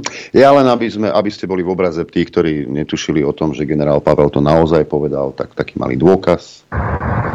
Musíme si opravdu férově odpovědět na otázku, jestli se chceme dále jen dívat na to, co Rusko páchá na Ukrajině ve vztahu k civilním cílům, obyvatelstvu a fungování humanitárních koridorů. Musíme Ukrajině pomoci víc, například tím, že nabídneme vojáky a leteckou podporu k zajištění evakuačních koridorů a ochraně civilního obyvatelstva v nich. Naše odhodlání a vůle použít sílu je dnes jedinou možností, jak zabránit další humanitární katastrofě. Toľko generál Pavel. Áno, presne na toto som myslel. A tieto vyjadrenia, to je neuveriteľné, že pán generál Pavel po svojom vymenovaní, jeho prvá cesta je síce na Slovensko, ale hneď odtiaľ aj s našou e, Hermínou, pani Klobaskovou, pôjde e, naštíviť Ukrajinu a podporiť e, pána prezidenta Zelenského a vojakov NATO, ktorý, ktoré vlastne ano. už svojím spôsobom pôsobí. Pán Marček, ako viete, že ona má rada klobásky? Tak ja si myslím, že... Uh, Každý normálny poprvé, Slovák má rád klobásky. To poprvé a po druhé z pezinku. Pezinku je, býva aj dobré vínko a ku vínku sa jedia väčšinou klobásky a, a myslím, že na jej štihlej línii je aj vidieť, že, že má nejaké to kilečko naviac, takže... Ale to sa pridáme nerieši. Pán Marček, veď nebuďte až taký zlý. Ale ja som len objektívne, nie som zlý. Ja, ja, ja jej vzhľad neriešim, pokiaľ hlavne, že sa páči svojmu svojmu prezidentovi. Dvornému, áno, prezidentovi, dvornému doprovodu, takže a páči sa pánovi Šorošovi a ďalším Spojených štátov amerických, takže to je pre ním dôležité. Pre nás je jednoduché konštatovanie, že tá dáma s tzv. milým úsmevom je niečo, čo veľmi škodí nielen Slovenskej republike, ale hlavne jej národu, ľudu, ktorý, ktorý by mala zastupovať, milovať a ochraňovať. A toto ona presne nerobí. Čiže pre mňa poprvé to nikdy nie je pre moja prezidentka, lebo som ani nevolil a myslím, že ani nebola čestne zvolená, čiže v férovom boji, ale zázraky dosiahli alebo urobili podľa mňa počítačové systémy a ochrana e, internetu ESETom. A... Ja tu mám len taký krátky úrovok, úryvok od Eduarda Chmelára. E, prezidentka a hlavná veliteľka ozbrojených síl nekoordinuje svoje stanoviská v týchto otázkach so štátmi Vyšegradskej štvorky, ale s pobaltskými štátmi a Polskom. Už som vysvetľoval, prečo je orientácia na Polsko z hľadiska našich štátnych záujmov samovražedná misia. Zuzana Čaputová sa správa geopoliticky maximálne nezodpovedne a nekompetentne. Chápem, že militaristické a proamerické nasadenie Varšavy či Vilniusu je jej srdcu blízke, ale tu ide o Slovensko, nie o jej ideologické pudy. Je pozoru pozoruhodné, že v týchto otázkach sa alibisticky nevykrúca, ani na sekundu nepochybuje o svojich právomociach a slubuje Američanom vopred aj to, čo je v kompetencii vlády. Preto by jej mali dať občania spätnú väzbu, že stačí ďalšie zvyšovanie zbrojenia si neželáme. Všetky jej sluby o pomoci dôchodcom, ubezpečenia ako mysli na tých najchudobnejších, predstieranie záujmu o zlepšenie postavenia zdravotníkov a učiteľov sú len podlízavé falošné reči, ak si vyberie ako prioritu ďalšie neúmerné zbrojenie, ako to už naznačil naznačovala na sociálnej sieti. Áno. No, zase, zase uh, Chmelár by si, by si mal uvedomiť jednu vec a nemusí vypisovať takéto veci. Uh, ona má na háku Slovákov aj Slovensko. To nie je, že ja si to myslím, to je fakt. Hej. To je 100%. To je jej, to, jak sa ona správa, je zrejme, musí každému, že má na háku Slovákov a Slovensko už vôbec. Takže tam nie je čo riešiť a nikto, tu treba vymeniť nie e, prerábať. Jak ju chcete prerobiť? Veď nás nenávidí všetkých do jedného. Ja ani neviem, či ona má nejaké city alebo nejaké pochopenie, lebo... Ale veď ona citlivo vníma. Hej, a tak a on je z ma- to, materského to hľadiska. ešte neznamená, že to citlivo vníma, lebo tam, kde by mala držať e, tú jednotu Vyšegrádska štvorka, ktorej sa už je, jednoznačne oddelilo Polsko, pretože no, Polsko vyhovuje niektorým pánom, takým ako je eh, Uhrik a Mazurek a republika, ktorí, ktorí sú za Trojmorie a Trojmorie je projekt, ktorý jednoznačne, jednoznačne chce odizolovať Ruskú federáciu od e, komunikácie s Európskou úniou a od... Rozumej, s Nemeckom? Alebo s Nemeckom, áno, presne tak. A toto e, si musia ľudia uvedomiť, že, že pani Čaputová by mala čím skôr sa tiež vzdať svojej funkcie, ale no, určite e, americká ambasáda nedovolí. Som e, veľmi prekvapený, že e, teraz jej postojom k tým predčasným voľbám, že môžu byť ešte skôr, ale už ma to ani tak neprekvapuje, preto lebo som si uvedomil, že vlastne sa otvára cesta novej koalície, a tá sa e, po zmene taktiky zo Spojených štátov amerických začína dosť e, zvláštnym spôsobom uberať, lebo vedeli by, že by dosť nebolo bez hlasu, tak e, nepochybujem o tom, že hlas dostáva nejaké ponuky odtiaľ spolu s progresívnym Slovenskom, ktoré záhadne rastie, ale je dosť možné, že niektoré hlasy, ktoré boli a patrili predtým Olanu, alebo Saske, alebo e, Smerodine, a to už nehovorím o, o, o tiskovej strane, hej, hej, takže žaludí, tak uh, niekde museli prejsť a podľa mňa ten prechod je práve do toho progresívneho Slovenska a k tomu potrebuje ešte silného partnera. Ten silný partner sa bude javiť ako ako hlas SD, sociálna demokracia, ale ja len pevne verím, že si to nedovolí e, pán Pellegrini. ďalší, ale, Adrian, ale, ďalší z týchto, z týchto ale, ale, On ale, jasne povedal, kde stojí pán Marček. Jasne no, to povedal. A no netreba no, tak, sa čudovať ani čakať od neho, že niečo zmení. Možno, vravím, možno pred, pred oným, pred uh, voľbami, to otočí, zahrá to na Matoviča, aby ho ľudia volili, však ja ne, a potom to otočí zase naspäť. Však si Hej. pamätáme Matoviča. Súhlasím. USA ale... je najväčšie zlo. Hej, ja zo, zoberte si, že keby, keby, ja som bol, keby ja som bol proti, ja neviem, nejakým imperialistickým vojnám a proti čomukoľvek, tak to nikdy nepoviem. Hej. Ale áno, a ja som už počul o tom, že sa tu chystá niečo a hlas má byť súčasťou. Preto lebo americká ambasáda potrebuje, tak preto Nový on ho, áno, on, on rozpráva ako rozpráva, ale mu je to, alebo mu je to jedno, to, je ako, to nie je podstatné. Ten človek je pre Slovensko nebezpečný. Súhlasím, a nielen veľmi nebezpečný, ale tak to stačí ten jeho výrok o tých migoch.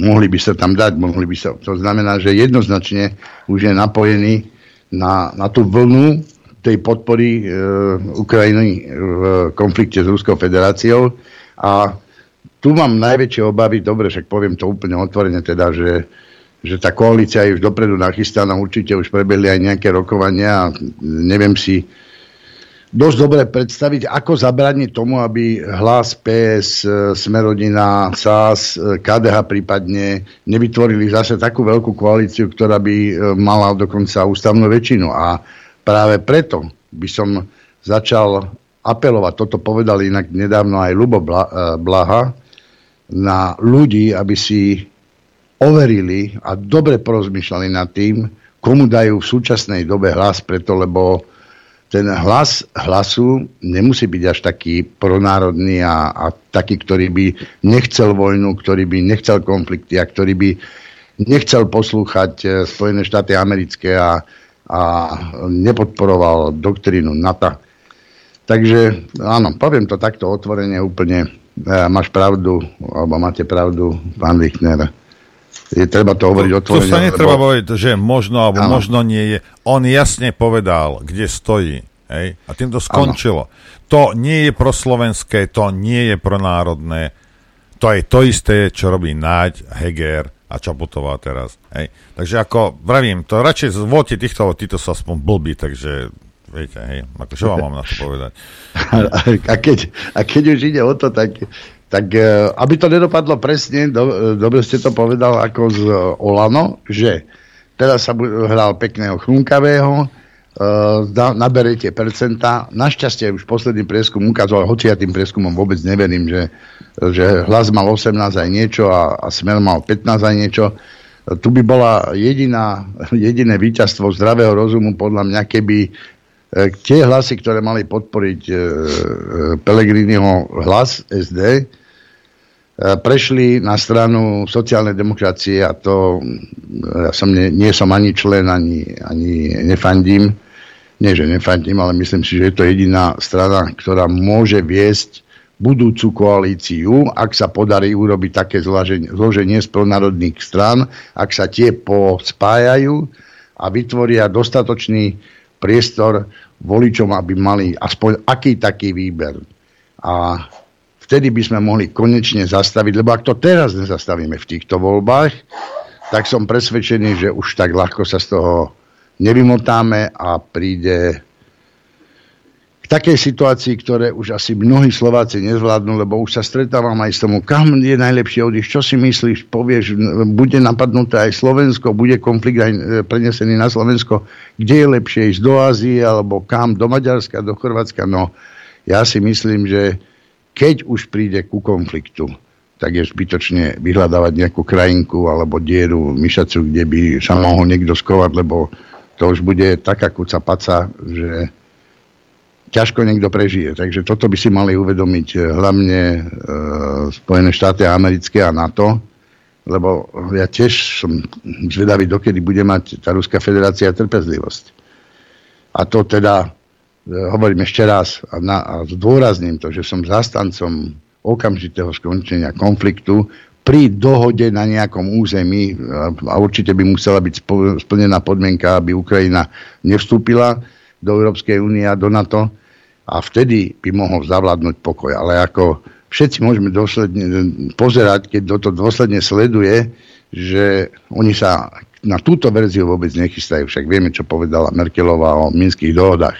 Takže e, takto asi aj pokračuje, že ten konflikt musí byť. Najkrajšie by bolo pre Spojené štáty americké a NATO, aby padla Putinová vláda a aby tam prišla vláda, ktorá buď bude slúžiť E, Spojeným štátom americkým a urobí sa nejaký taký uh, Majdan, ktorý otočí celé myslenie Ruska a dá sa na stranu, na, na stranu Spojených štátov a tejto toho nového svetového poriadku, ktorý chceli Rothschildovci, Rockefellerovci vymysleť.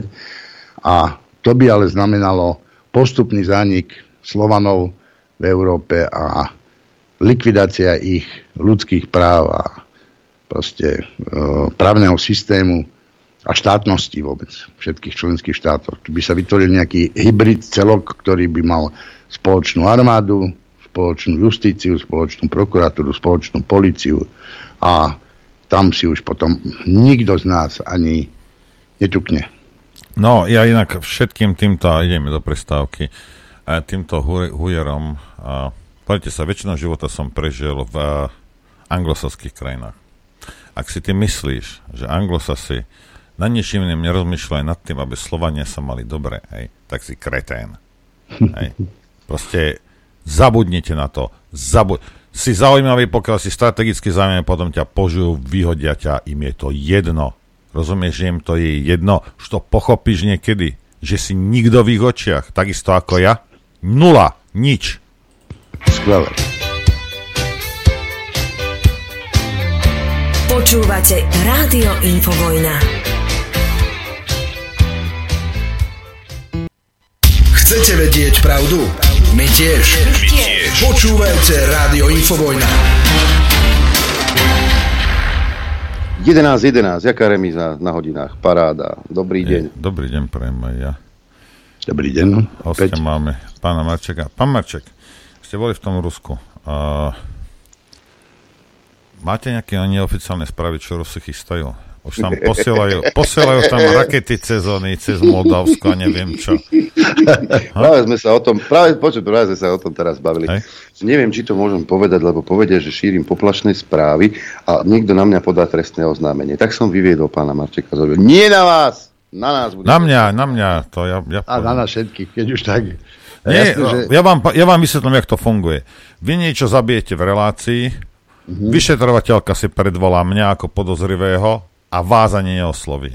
A bolo na vás podané trestné oznámenie. To je čo? A vieš, prečo je to tak? Lebo nie Marček leží v žalúdku hey, niekom, ja ale Infovojna. Tak ja myslím, že tiež statočne ležím, ktorom som sa chcel aj teraz neskôršie oboznámiť ľudí o tom, že som dostal ako možno jediný teraz v poslednej dobe predvolenie obžalovaného na hlavné pojednávanie ktoré bude 8.3. o 13. hodine okresný súd Bratislava 3. tak e, Roberta Fica oslobodili z toho podnecovania, čo mal ten autoprotest. Mariana Kotlebu dvakrát oslobodili, aj za, ten, za tie nákladné autá, aj ešte za jeden. E, pána Hrabina Štefana oslobodili za tie rúška, že aby ich nenosili ľudia a tak ďalej. Ale ja mám jediný vytýčené pojednávanie na 8.3. o 13. hodine Bratislava 3. Takže ja som veľmi zvedavý, čo tam bude a keď by sa chcel niekto prísť pozrieť, tak e, srdečne pozývam na túto komédiu, kde E, bude zase pokus o, o poškodenie ľudských práv a občanských práv. A pritom ľudské práva, ja som si to špeciálne aj, aj vyhľadal, aj našiel, tie sú nad všetkými právnymi e, systémami v každom štáte, takže a tam je právo na, na názor. A e, tam to je odstavec 19 a 20 No a to by som, to by som rád každému povedal, nech si to preštuduje a pozrie. No dobre, dali ste to na Fica, ale ja zase, zase sa spýtam, veď, nemô, veď povedz, povedzte, že to je neoficiálne, nemáte overené, ale, ale čo ste počuli teda? Nie, niečo sa tam tak, musí... Uh, moskovské vrabce čvirikali. Áno, moskovské vrabce čvirikali. Moskov... že? Áno tak eh, tie bockovské vrabce čvirikali toho veľmi veľa, ale také veľmi zaujímavé bolo aj to, že prvé eh, v Moldavsku sú veľké sklady ešte zbraní a munície a tak ďalej. Podnestersku? Podnestersku, áno, v, pardon, áno, v, z Varšavskej zmluvy. No a Moldavsko by mala byť prvá krajina, ktorú, ktorú by mali svojím spôsobom uh, obsadiť a zobrať si to, čo im patrí. No, potom sa hovorí, že tie posuny... Však počkajte, reakcie... počkajte, počkajte, to, čo im patrí, však oni to nejak po onom nerozdelili potom, jak sa rozpadol sovietský zväz. No, že... ale čo pat, patrilo v Rusku, tak. No však dobre, ale čo, 30 rokov to Rusi nechceli, teraz to chcú? Ale tie sklady sú v Podnestersku, kde teda Podnestersko je ten separatistický región. Áno. A, a kde Rusi sú? Áno. A práve preto e, sa musia k tomu dostať a urobiť. Ale, ale Moldavsko má byť ďalšia krajina, mimochodom, ktorá, ktorá by, kde majú prvé, v prvom rade záujmy, aby Moldavsko, ale myslím, že to bude súvisieť s moriami a, a tak ďalej, s tým ich celkovým plánom. Myslíte si, že, lebo... že si chcú pri, pri nejakým spôsobom anektovať Moldavsko? Keď alebo, viem, alebo tak... tam dosadiť iba uh, spriateľenú vládu, to vieme, ako sa robí. Ja osobne si myslím, že v Moldavsku sú tak porušované zase práva občanov uh, ruskej národnosti, že keď pokiaľ to viete dobre, alebo neviete, tak uh, tam majú dokonca uh, občania ruskej národnosti zákazy zvoliť k. A, a je to niečo podobné, ako bolo v Donecku, len akorát, že sa tam momentálne alebo zatiaľ títo ľudia e, nezatvárajú a nezabíjajú. Ale, ale asi majú na to nejaké dôvody. Ja osobne neviem tie dôvody, ale je tam značná väčšina občanov ruskej národnosti. Žije tam. A takže si b- brusia si zuby na Moldavsko, vravíte? Teda vraveli tieto čvirikali vrabce v Moskve. Čvirikali tie vrabce, áno. Oni, Otvory oni čvirikajú rôzne veci, oni hovoria aj o tom, že, že tým, že začali spúšť, púšťať e, ukrajinské drony a podľa mňa to sú odborníci, ktorí s tým vedia narábať, chemické zbranie na ruských vojakov, ktoré majú veľmi, veľmi otrasné účinky a veľmi e, zbranie, ktoré sú mimochodom zakázané používať v každej vojne, tak e, to je jeden z ďalších momentov, ktoré, ktoré nabadajú Rusom možno, Rusov možno zakročiť trocha tvrdšie, lebo oni takéto, takéto strašné zbranie nepoužívajú. A, a e, to, toto všetko sa len zintenzívňuje. My to až tak veľmi nevidíme, ale používajú rôzne veľmi zákerné spôsoby na e, likvidáciu e, vojakov Ruskej federácie. No a... Dobre, Moldavsko je prvý krok a potom čo? No, e, zase myslím, že je tam celkom jasný cieľ a to je Kiev, pretože e, Kiev, viete, Ukrajina ako taká je... Zase sa troška vrátime do histórie. Ukrajina patrila odjak živa v Rusku. Uh, Kievská Rus, to každý vie v histórii, že existovala. Čiže Kievská Rus, už len ten názov, Kievská Rus.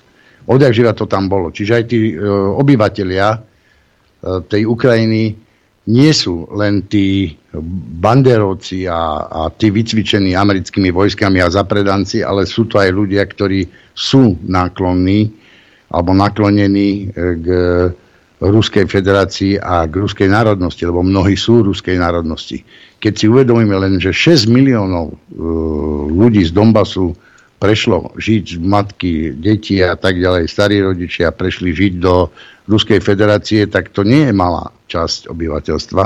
A ďalší sú tí, ktorí si chránia to svoje územie a ďalší sú tí, ktorí, ktorých zverbovali e, ukrajinská armáda a išli do služieb proti Ruskej federácii, čiže tam je to veľmi komplikované. Ale, ale každý jeden Ukrajinec, či je taký alebo onaký, si uvedomuje, že to je, to je cesta, ktorá vedie iba k likvidácii fakticky ukrajinského národa alebo ukrajinskej národnosti. Ak taká vôbec oficiálne sa dá nazvať, že je ako keby sa odpojili od nás východňariem, lebo majú iné nárečie a, a povedali by, že nie sú Slováci. Ja osobne si to tak predstavujem, pretože vždy to bola Veľká Rus. No a mm, ako by som to ešte povedal, mnohé otázky zneli aj k tomu, čo robia naši občania, čo robia Slováci, ako sa k tomu stávajú. Či sa nejak intenzívne snažia prejaviť svoj nesúhlas s tým, čo sa deje, lebo oni sú presvedčení o tom, že každý jeden Slovak, či to je liberál, alebo, alebo sociálny demokrat, alebo... Toľko nadávok v jednej vete. každý jeden si musí uvedomovať, že pokiaľ tá politika uh, slovenskej vlády a našej prezidentky bude pokračovať, tak to ako hovoria naši bratia Madari, nemôže skončiť dobre. Dobre, ale a... musíme si uvedomiť, pán Marček, jednu vec, že je úplne jedno, či s tým súhlasíte alebo nesúhlasíte, čo sa deje na tej Ukrajine. Hej? Tu ide o to, či chceme zaťahnuť Slovensko do vojnového konfliktu, alebo ano. nie. Rozumiete? Presne Veď tak. To, že ja s tým nesúhlasím, ešte neznamená, že chcem, aby, ja neviem, tisíce ľudí zomrelo na Slovensku kvôli tomu. Rozumiete? To nie je Naprosto naša vojna. Súhlasím. Nikdy nebola. Ale ja, robia všetko preto, aby sa stala. Však. Presne tak. Presne tak. Ja ani nesúhlasím s tým, aby uh, moje, moje deti, alebo moji synovci, alebo vôbec mladá generácia bola odvedená a mobilizovaná do nejakej vojny, ktorá sa nás vôbec netýka. To není to, ako to hovorí pán Heger, že áno, my musíme pomôcť, lebo keď nepomôžeme, potom to príde aj na nás. Lenže pán Heger, vy si uvedomte, že keby to skončilo tak, že sa dodržia minské dohody, že že nikto sa nebude ďalej približovať k ruským hraniciam, že e, Ukrajina ostane neutrálna. Čo by som ja bral všetkými desiatimi, keby Slovensko bolo neutrálne a neboli by sme v NATO a, a v Európskej únii. Tak e, by určite mal každý jeden súdny človek byť za to na Slovensku, aby takí Hegerovci, Naďovci, e, Sulíkovci, e, aby skončili. Oni tu už nemajú čo hľadať, lebo naozaj dotiahnu slovenský národ do konfliktu, do vojny a bude zomierať kopu ľudí.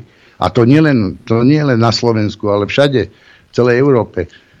Najmä v Čechách, že bývalé postkomunistické krajiny a, a Slovania. Lebo na, na nás je to zamerané, na Slovanov. Keď si toto neuvedomíme, ja neviem, ako môže, môžem dostať plat od e, americkej ambasády alebo od nejakej mimo vládky 5 tisíc alebo 10 tisíc eur, ale musím si uvedomiť, čo chcú odo mňa za to. Viete, ale keď, že... keď hodíte reč aj s Poliakmi, lebo Poliaci sú najviac, čo nenávidia Rusov, hej, tak tie obyčajní ľudia drvivá väčšina nechce. To Presne zase tak. len vláda, bavíme sa o proamerickej vláde. Hej. Súhlasím.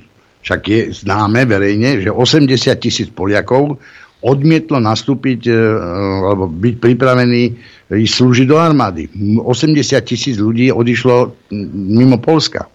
U nás, videli ste koľko, myslím, že 20 tisíc, 40, neviem presne, 40 tisíc e, Slovakov podalo na úrady papiere, že sa nechcú zúčastniť konfliktu. No takže to už toto má byť výpovedná hodnota pre tých idiotov e, vo vláde a pre tých e, vojnoštváčov, že tie národy, či je to polský, slovenský, český, nechcú ísť bojovať za záujmy Spojených štátov amerických. Pán, pán Marček, ale toto, čo hovoríte, to predpokladá jednu vec, že tá vláda je svojprávna tam je rozkaz znel jasne, tam to je jedno, čo Slováci chcú. Rozumiete? No, e, absolútne súhlasím. Absolútne. Bohužiaľ. A práve preto to nemôžeme nechať na náhodu. Ja keď som sa vrátil z Ruska, ja som vedel o tom, že pani Michaliková e, Iveta, ktorá robila kedysi v diplomácii a išla aj po prezidentovi Kiskovi, že tam predával zbrania, tak tú aferu si asi všetci pamätáte, tak ona vymyslela milú akciu, to je podpora mieru. E, pochody za mier. A som opäť e, troška sklamaný, že ľudia sa k tomu stávajú dosť e, s veľkým nezáujmom.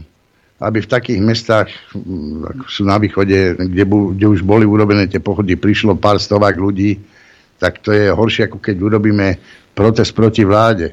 Ale e, my si všetci musíme uvedomiť, že ten pochod za mier by mal byť symbolom toho, odporu voči tomu, čo sa deje na Ukrajine a čo, aké kroky robí slovenská vláda. Preto, ak ešte e, sú naplánované tie pochody niekedy do 3. marca alebo do 10. marca, neviem presne, nesledoval som to, lebo som bol vonku v zahraničí, ale vedel som o tom, že sa to deje, tak choďte prosím vás pekne, ukážte tej vláde, že my nechceme vojnu. Toto je Mikuláš, Toto je Mikuláš, áno. A teraz my máme 3.3. bude v Bratislave napríklad. Tak koncentrujme sa na tú Bratislavu a príďme na ten pochod 3.3. v obrovskom množstve počte ľudí, obyvateľov, aj z celého Slovenska by videli, že a prejdeme popred ten úrad vlády, prejdeme popred prezidentský palác a e, celým mestom, aby videli, že Slováci nechcú vojnu.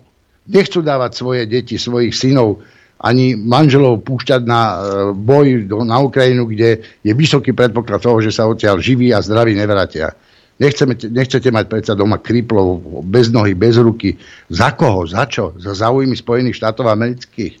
Za záujmy chamtivých ľudí na svete? Za nový svetový poriadok, ktorý nás chce len zotročiť?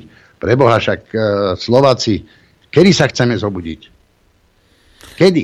Konšpirujete, pán Marček, lebo oni chcú, oni chcú iba demokraciu, liberálnu demokraciu, aby všetci sa mali dobre. Aj, toto oni chcú. Demokraciu. No. A keď náhodou s tým nesúhlasíte, s tým ich uh, druhom demokracie, tak vás vycenzorujú, zavrú a naťahujú, lebo oni sú takí demokrati. Viete? No, no. Tak toto funguje. Zaujímavé, som dostal od jedného môjho priateľ nebude menovať samozrejme, návrh uznesenia vlády Slovenskej republiky k návrhu vyslania príslušníkov ozbrojených síl Slovenskej republiky do asistenčnej misie Európskej únie pre Ukrajinu a na vyslovenie súhlasu s prítomnosťou zahraničných ozbrojených síl na území Slovenskej republiky. Áno, treba to dočítať dokonca celé na... a potom zistíte, že ide o 6 vojakov, ktorí majú robiť výcvik ukrajinským vojakom na území Slovenskej republiky. A vy tomu veríte? Pamätáte si, keď sa hovorilo, že prídu len Ja 4... som si to prečítal celé. Aha, dobre. Dobre, ale dobre, ďakujem pekne, však ja to nemusím čítať ďalej, len takto to začalo, keď si pamätáme dobre, aj s tými štyrmi americkými vojakmi, ktorí prišli a to budú len poradcovia. Dnes máme Slovensko plné amerických vojakov. Nehovoriac o základniach, proti ktorým sme od začiatku, už v 2018 som robil prvý protest, protest pred ministerstvom zahraničných vecí a sme išli ako poslanci protestovať na ministerstvo obrany. A Upozorňovali sme na to, čo sa môže stať, keď e, dovolíme, to, bol, to mali byť e, pôvodne zmluva medzi Spojenými štátmi americkými a Slovenskom a vtedy to odôvodňovali tak, že Američania tam vybudujú dobre pristávacie plochy a tak ďalej. Prete nie. Dnes vieme, čo je z toho. Dneska sú to územia, ktoré patria Spojeným štátom americkým a sú to normálne vojenské základne e, v kuchyni a na sliači. Na, a takto presne to začalo. Štyria vojaci a tu na šiesti vojaci, ktorí budú cvičiť. No ďakujem pekne. Z tých šiestich za chvíľu prídu povolávacie rozkazy všetkým, ktorí sú schopní e, narukovať a ísť chrániť e, budúcu agresiu Ruskej federácie proti Slovenskej republiky alebo proti Európskej únie. No však e, dáva to niekomu zmysel toto, čo sa robí? Ale veď oni otvorene hovorili o, o, o tzv. aliancii ochotných, ktorí vyšľú svojich vojakov na územie Ukrajiny. To bol prvý skúšobný balónik, takže sa netvárme, že, že, že slovenský vojak s svojou Kanadou na územie Ukrajiny nevstúpi. Áno, prosím tak. Súhlasím. Dobre, ideme si zahrať. Chcete vedieť pravdu? My tiež. My tiež. Počúvajte Rádio Infovojna. Dobrý deň prajem všetkých. Dobrý deň prajem ja. Dobrý deň Te, ja. Teba ukážem, keď tam budeš. Áno, mňa neukazujú, ukáž hostia. Je tam prednejší. host teraz. Je 0950 66 11 16 je telefónna linka sem k nám do štúdia Juch. No a e, čo sa týka mailov, tak ráno zavináč infovojna.bz a pozerám. Ľudia by sa mohli pýtať na veci také reálie, čo, jak to tam v tom Rusku je, čo, čo ako to tam funguje. No, no, no. Možno hneď prvý poslucháč sa je opýta. Nech sa páči, počúvam. Dobrý deň. Dobrý deň, ja Leváre po dlhšom čase. E, pani, dobrých 20 minút som nebol prítomný, takže dúfam, že na moju tému nebola reč. Ja by som chcel k tým uh, stíhačkám čosi. Je okolo toho veľký humbuk, však dobre, že je, že je to neústavné, že je okolo toho aj vlasti zrada s tým spojená môže byť. No dobre, to je v poriadku, že je. A netýkalo sa toto aj S-300, alebo každého náboja do samopalu, do gulometu alebo do dela. A kde sú Zuzany a BVPčka a spol. Toto je to isté, jak, jak, s tými, jak s tými stíhačkami. Podľa mňa teda neprávnika, ale ja si myslím, že to musí byť to isté. Takže toľko. No, e, Ďakujeme. Ja, tak môžem odpovedať, ja poviem iba jednu vec, ja som to spomínal presne, že to je to isté jak e, S-300 alebo, alebo Zuzany. Presne tak. Všetko je v podstate na škodu alebo proti mieru. Mm-hmm, tak. Akékoľvek vyzbrojovanie. Uh, tu to píše, čaute, ja len na obranu Nadia, on nemá modrú knižku, on nestihol absolvovať vojenčinu, lebo ju stihli zrušiť pred jeho nástupom s tou čatou nasratých ozbrojených Slovákov pri Naďovi a Hegerovi. Rád by som v nej bol. Áno, si neuvedomujem. Že... Na e-mail si napíš od neho. že ideme spolu. Je. Partizánska skupina Šamorínske vrabce. No, e, ale Peťo, prosím ťa, nepýtaj sa na gorilu, dobre? Nie, nie, nie. Nie, nie. Pozdravujem chlapi a posluchači. Pán Marček, uh, otázka na vás. No, a potom ešte dám nejaké pripomienky. Myslíte si, že stále podľa vás je ten národ mudrý? Povedal, že hej, ale veď si mal ja počúvať. Povedal, že stojím si za tým. Môj, hey, môj najväčší dôkazom je teraz to, že napríklad Slavín sa robila anketa, že vypnúť Slavín k prvému výročiu napadnutia e, Ruskej federácie Ukrajiny a anketa, je tam už tisíce hlasovania a 90% je proti vypnutiu osvetlenia Slavina. A to je len malý príklad. Ja poviem očkovanie a ďalšie veci, testovanie. Mnoho ľudí to neurobilo, e, mnoho ľudí má rôzne lekárske potvrdenia a tak ďalej. Čiže nemyslím si, že je hlúpy. Hm? Zdravím páni, chcel by som sa opýtať, či v Ruskej federácii vnímajú tú nespokojnosť Slovákov s tým, čo sa deje a či vedia o tých mierových pochodoch, ktoré sa konajú naprieč Slovenskom. Jozef z Košíca pýta. Ale áno, toto si všímajú. Dobrá otázka, áno. no. Áno, toto si všímajú, áno, na to som aj zabudol reagovať. Všímajú si to, každý jeden krok e, vedia. Dokonca môžem povedať, že som už bol trikrát e, hosťom v Rasii 24, tam je zahraničné štúdio e, Sputnik a Mal som tam tri, trikrát za sebou v decembri, v januári, v februári rozhovory asi 40 minútové, kde som kde sa ma pýtali, kladli mi rôzne otázky o situácii na Slovensku a tak. A, a oni to potom e, samozrejme odvysielajú a vysielajú to aj, aj v Čechách, e, e, nie CZ24 a ďalšie. Tieto rozhovory so mňou, a nielen so mňou, aj s ďalšími inými európskymi, bývalými alebo súčasnými politikmi, takže majú možnosť to sledovať a počúvať názory nie ruských občanov, hmm. ktorí, ktorých sú proti vojne. Telefonát ďalší. Počúvame. Dobrý deň, prajem. Dobrý deň. Dobrý deň. Dobrý deň. Pozdravujem vás, páni. Uh, mám len dve veci. Uh, že Blinken, hej, sa nejak nechce zúčastniť na nejakom proste Blinken sa nemusí na ničom zúčastniť. Blinken zaveli a Európa zrází opätky. Európa robí to, čo povie Amerika, takže to je jedna vec. A druhá vec, včera som počúvala, počúvala pozerala video e, Scotta Rittera a on povedal jednu vec, s ktorou ja sa veľmi stotožňujem, že Ameriku Európa nezaujíma. Jednoducho, absolútne. Amerikanov na páži veľká väčšina Ameriky, Američanov možno ani nevie, kde je Slovensko, kde je Česká republika, kde je Európa, maximálne keď sa idú na dovolenku. Hej. To sú tak asi v skratke jeho slova. A ďalšia vec, jednoducho, keď si niekto myslí, že, že Rusi to prehrajú, no neprehrajú. Viete, keby že by naozaj bolo najhoršie, tak Rusi zoberú zo sebou všetko, lebo oni jednoducho neprehrajú. Nikdy neprehrali a neprehrajú ani teraz. To jednoducho to tak je. Či sa to niekomu páči, môžu, môžeme mi tu rozvíjať idejaké teórie, že posielame, neposielame. Viete, čo tých, čo, aj keby sme tie migy poslali na, na Ukrajinu, čo to je 21 lietadiel? Myslím si, že za pár dní by bolo po migoch. Takže, takže asi tak. Jednoducho, viete, ono ide o to, že ako ja som to už e, aj vo vašej relácii párkrát hovorila, že jednoducho je to otázka voľby. Každý človek sa musí rozhodnúť sám. Každý jeden na tejto planete, ako, ako tu žijeme. Každý je, je to otázka osobnej voľby. Ako sa rozhodneme, či pôjdeme stranou dobrá alebo stranou zla. A zlo, zlo, áno, je zlo, ale vždycky, viete, na silu, na akúkoľvek silu sa vždy nájde nejaká protisila. Hej, Rusi majú na to taký jeden, jeden taký pekný výraz. Na každého vidžaja sa nájde ráža. Takže asi tak. Jednoducho netreba, netreba nejak podliehať nejakej panike, hej, aj pán Poláček to povedal.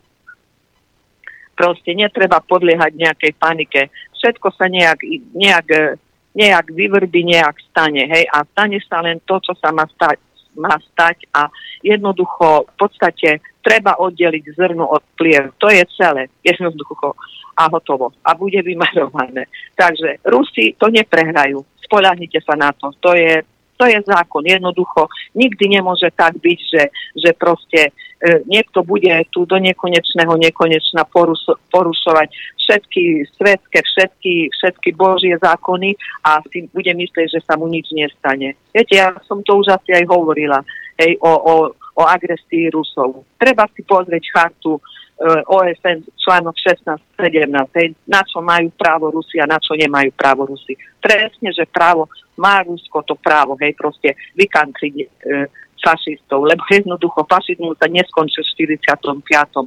On sa len choval, hej, a teraz vyliezol. Dobre, ďakujeme pekne. Áno, súhlasím s tým, čo ste povedali, pani, až na tých 21 migov, lebo tých 21 migov nie, že nič nespraví, ale tých 21 migov môže pozabíjať. Ani nemáme. Ani ich nemáme, ale keby sme ich mali a poslali sme ich tak, tak môžu narobiť dosť veľké škody. Takže s tým jediným nesúhlasím, ale ostatné. Rusi vojnu neprehrali ani neprehrajú, s tým súhlasím. Ďalší telefonát. No počkaj, ešte vydržte, ja sa chcem spýtať pána Marčeka. O, vydržte chvíľku, prosím vás. Ak tam pošleme tie migy, hej, bude pre Rusov podľa vás legitimný cieľ plná budova ministerstva obrany? To skôr si myslím, že, že ten, tie ciele budú tam, kde sú sústredené vojska. A o tom som dokonca presvedčený. To znamená, že ak si niekto zase neuvedomuje, že e, Rusko a Čína majú najväčšie vesmírne armády vo vesmíre a majú zmo, zmonitorovaný každý centimeter európskej podiad, nielen európskej, celého sveta.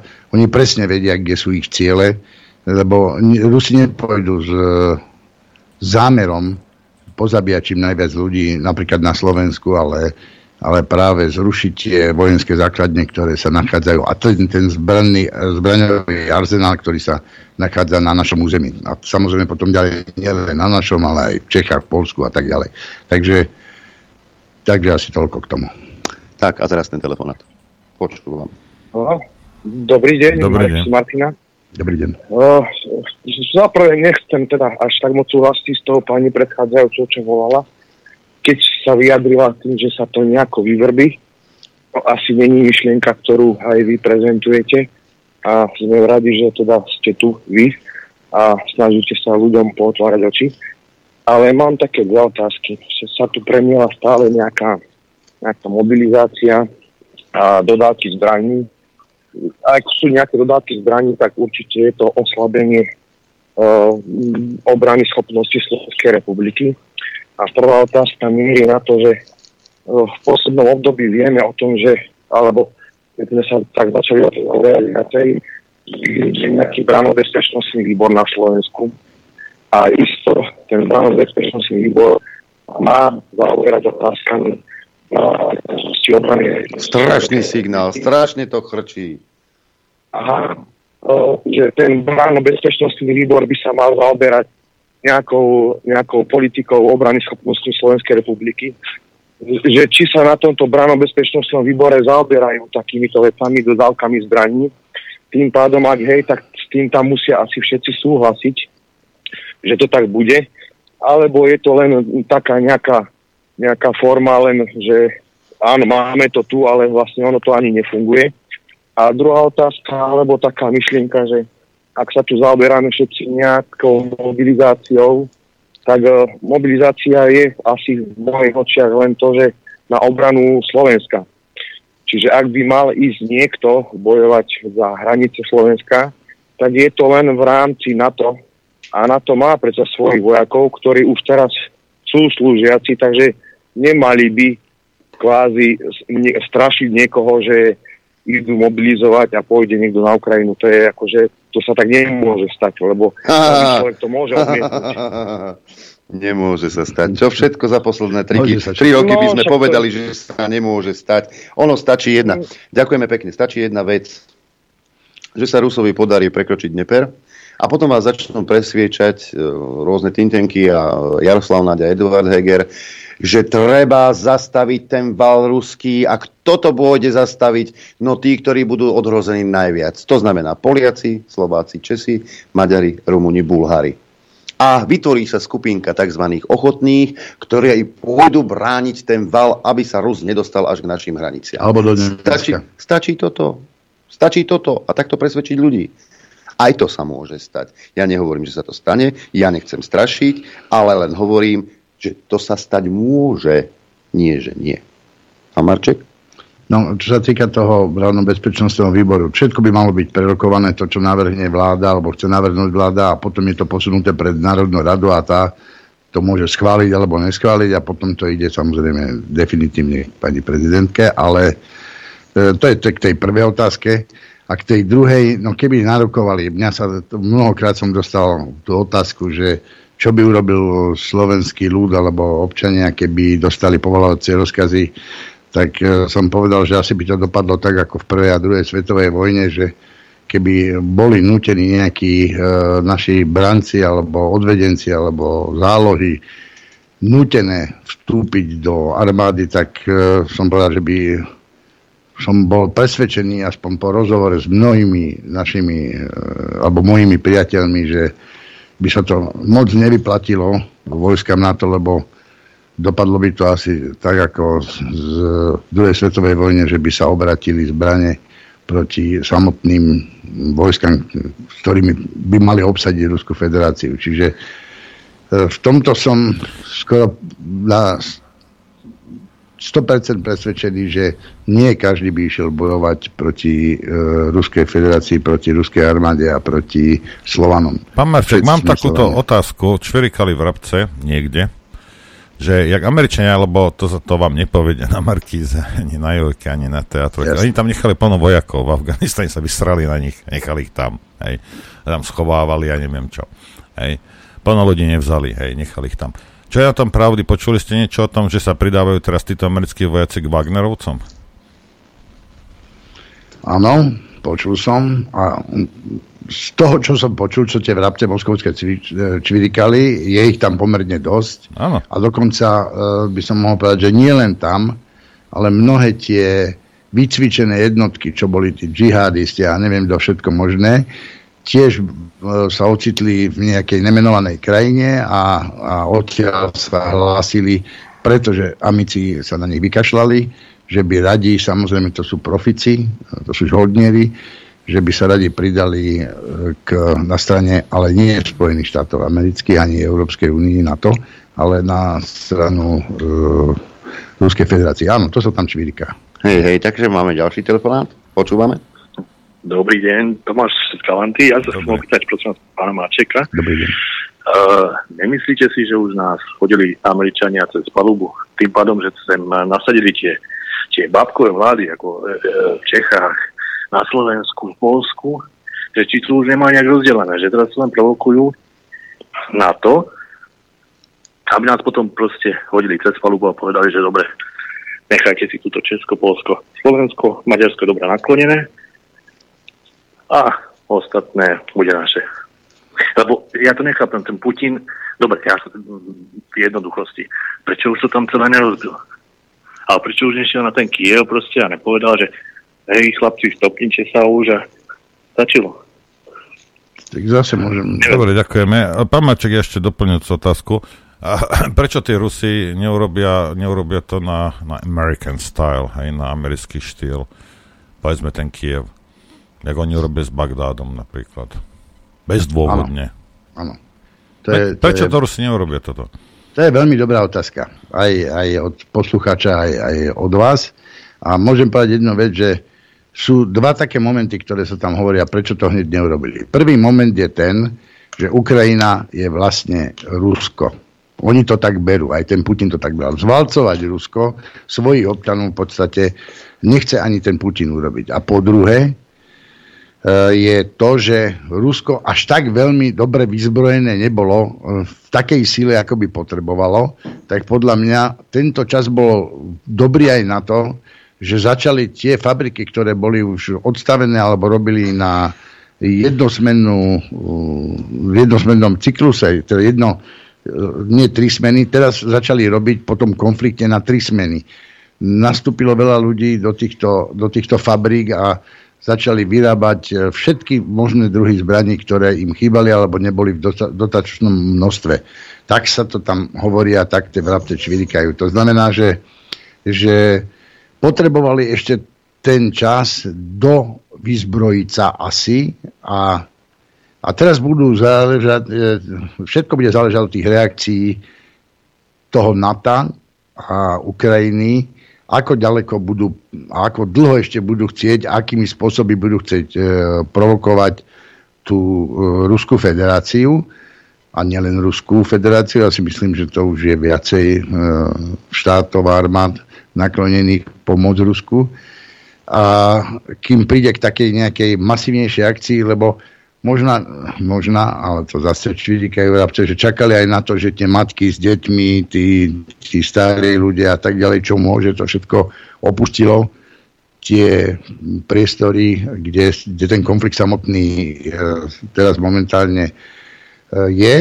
A, a keďže už bude všetko takým spôsobom pripravené a vyčistené, že, že budú môcť e, zautočiť tým valcovacím spôsobom, tak je dosť možné, že keď ich k tomu vyprovokujú vojska NATO a teda hlavne Zelensky s tými svojimi neuveriteľnými výrokmi a prozbami a žiadosťami, že on už chcel vyrábať jadrové e, zbranie na Ukrajine. Predstavte si, že takýto šialenec, narkoman, dostane nejaké jadrové zbranie, tak čo urobí? No, on v sekunde vyvolá tú jadrovú vojnu.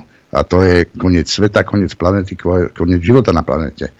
Takže veľmi veľa bude od tohoto záležať. Posledný telefonát dnes, počúvame.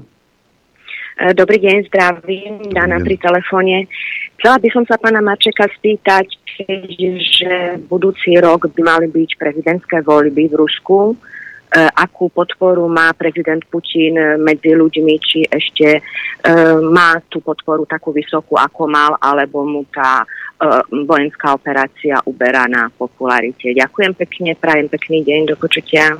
Do počutia. Do počutia aj vám pekný deň.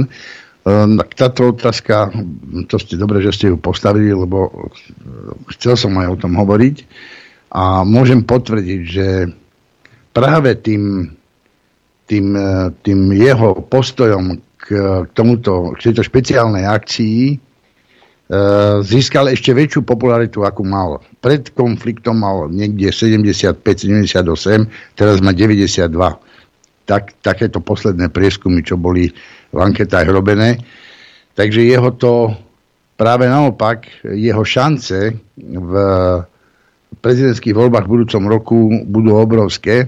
Samozrejme, na druhej strane je cítiť aj v tom Rusku, že sa veľmi iniciovali aj tie sily, ktoré robia všetko preto, aby Putin nebol zvolený, aby tam mm, prišlo k nejakej zmene a naozaj sú tam vkladané obrovské, obrovské financie, neviem, akým spôsobom tam prúdia, pretože pretože že mimovládky boli zakázané, čo je správne, toto malo prvé, čo malo urobiť Fico ešte pred eh, desiatimi rokmi, bolo zakázať mimovládky. Tak, jak to urobil Orbán, alebo, alebo ako je to zakázané v Srbsku. A, presvedčený som o tom, že, že pokiaľ ten vojenský konflikt neby, nevyvrcholí nejakou jadrovou vojnou, tak eh, Putin by mal vyhrať e, a vyhrá podľa mňa tie voľby, aj keď myslím, že už by bol aj rád nájsť nejakého zástupcu. Viem, že sa aj nejaký e, podobný typ hľadá, ale e, vždy je niekto nenahraditeľný, ale, alebo teda dá sa to aj opačne povedať, nájde sa raz taký človek, ktorý, ktorý povedie a bude ochraňovať tú svoju krajinu, svoje, svoju vlast, svoju svoj národ, tak ako ho ochraňuje e, Putin. Hm.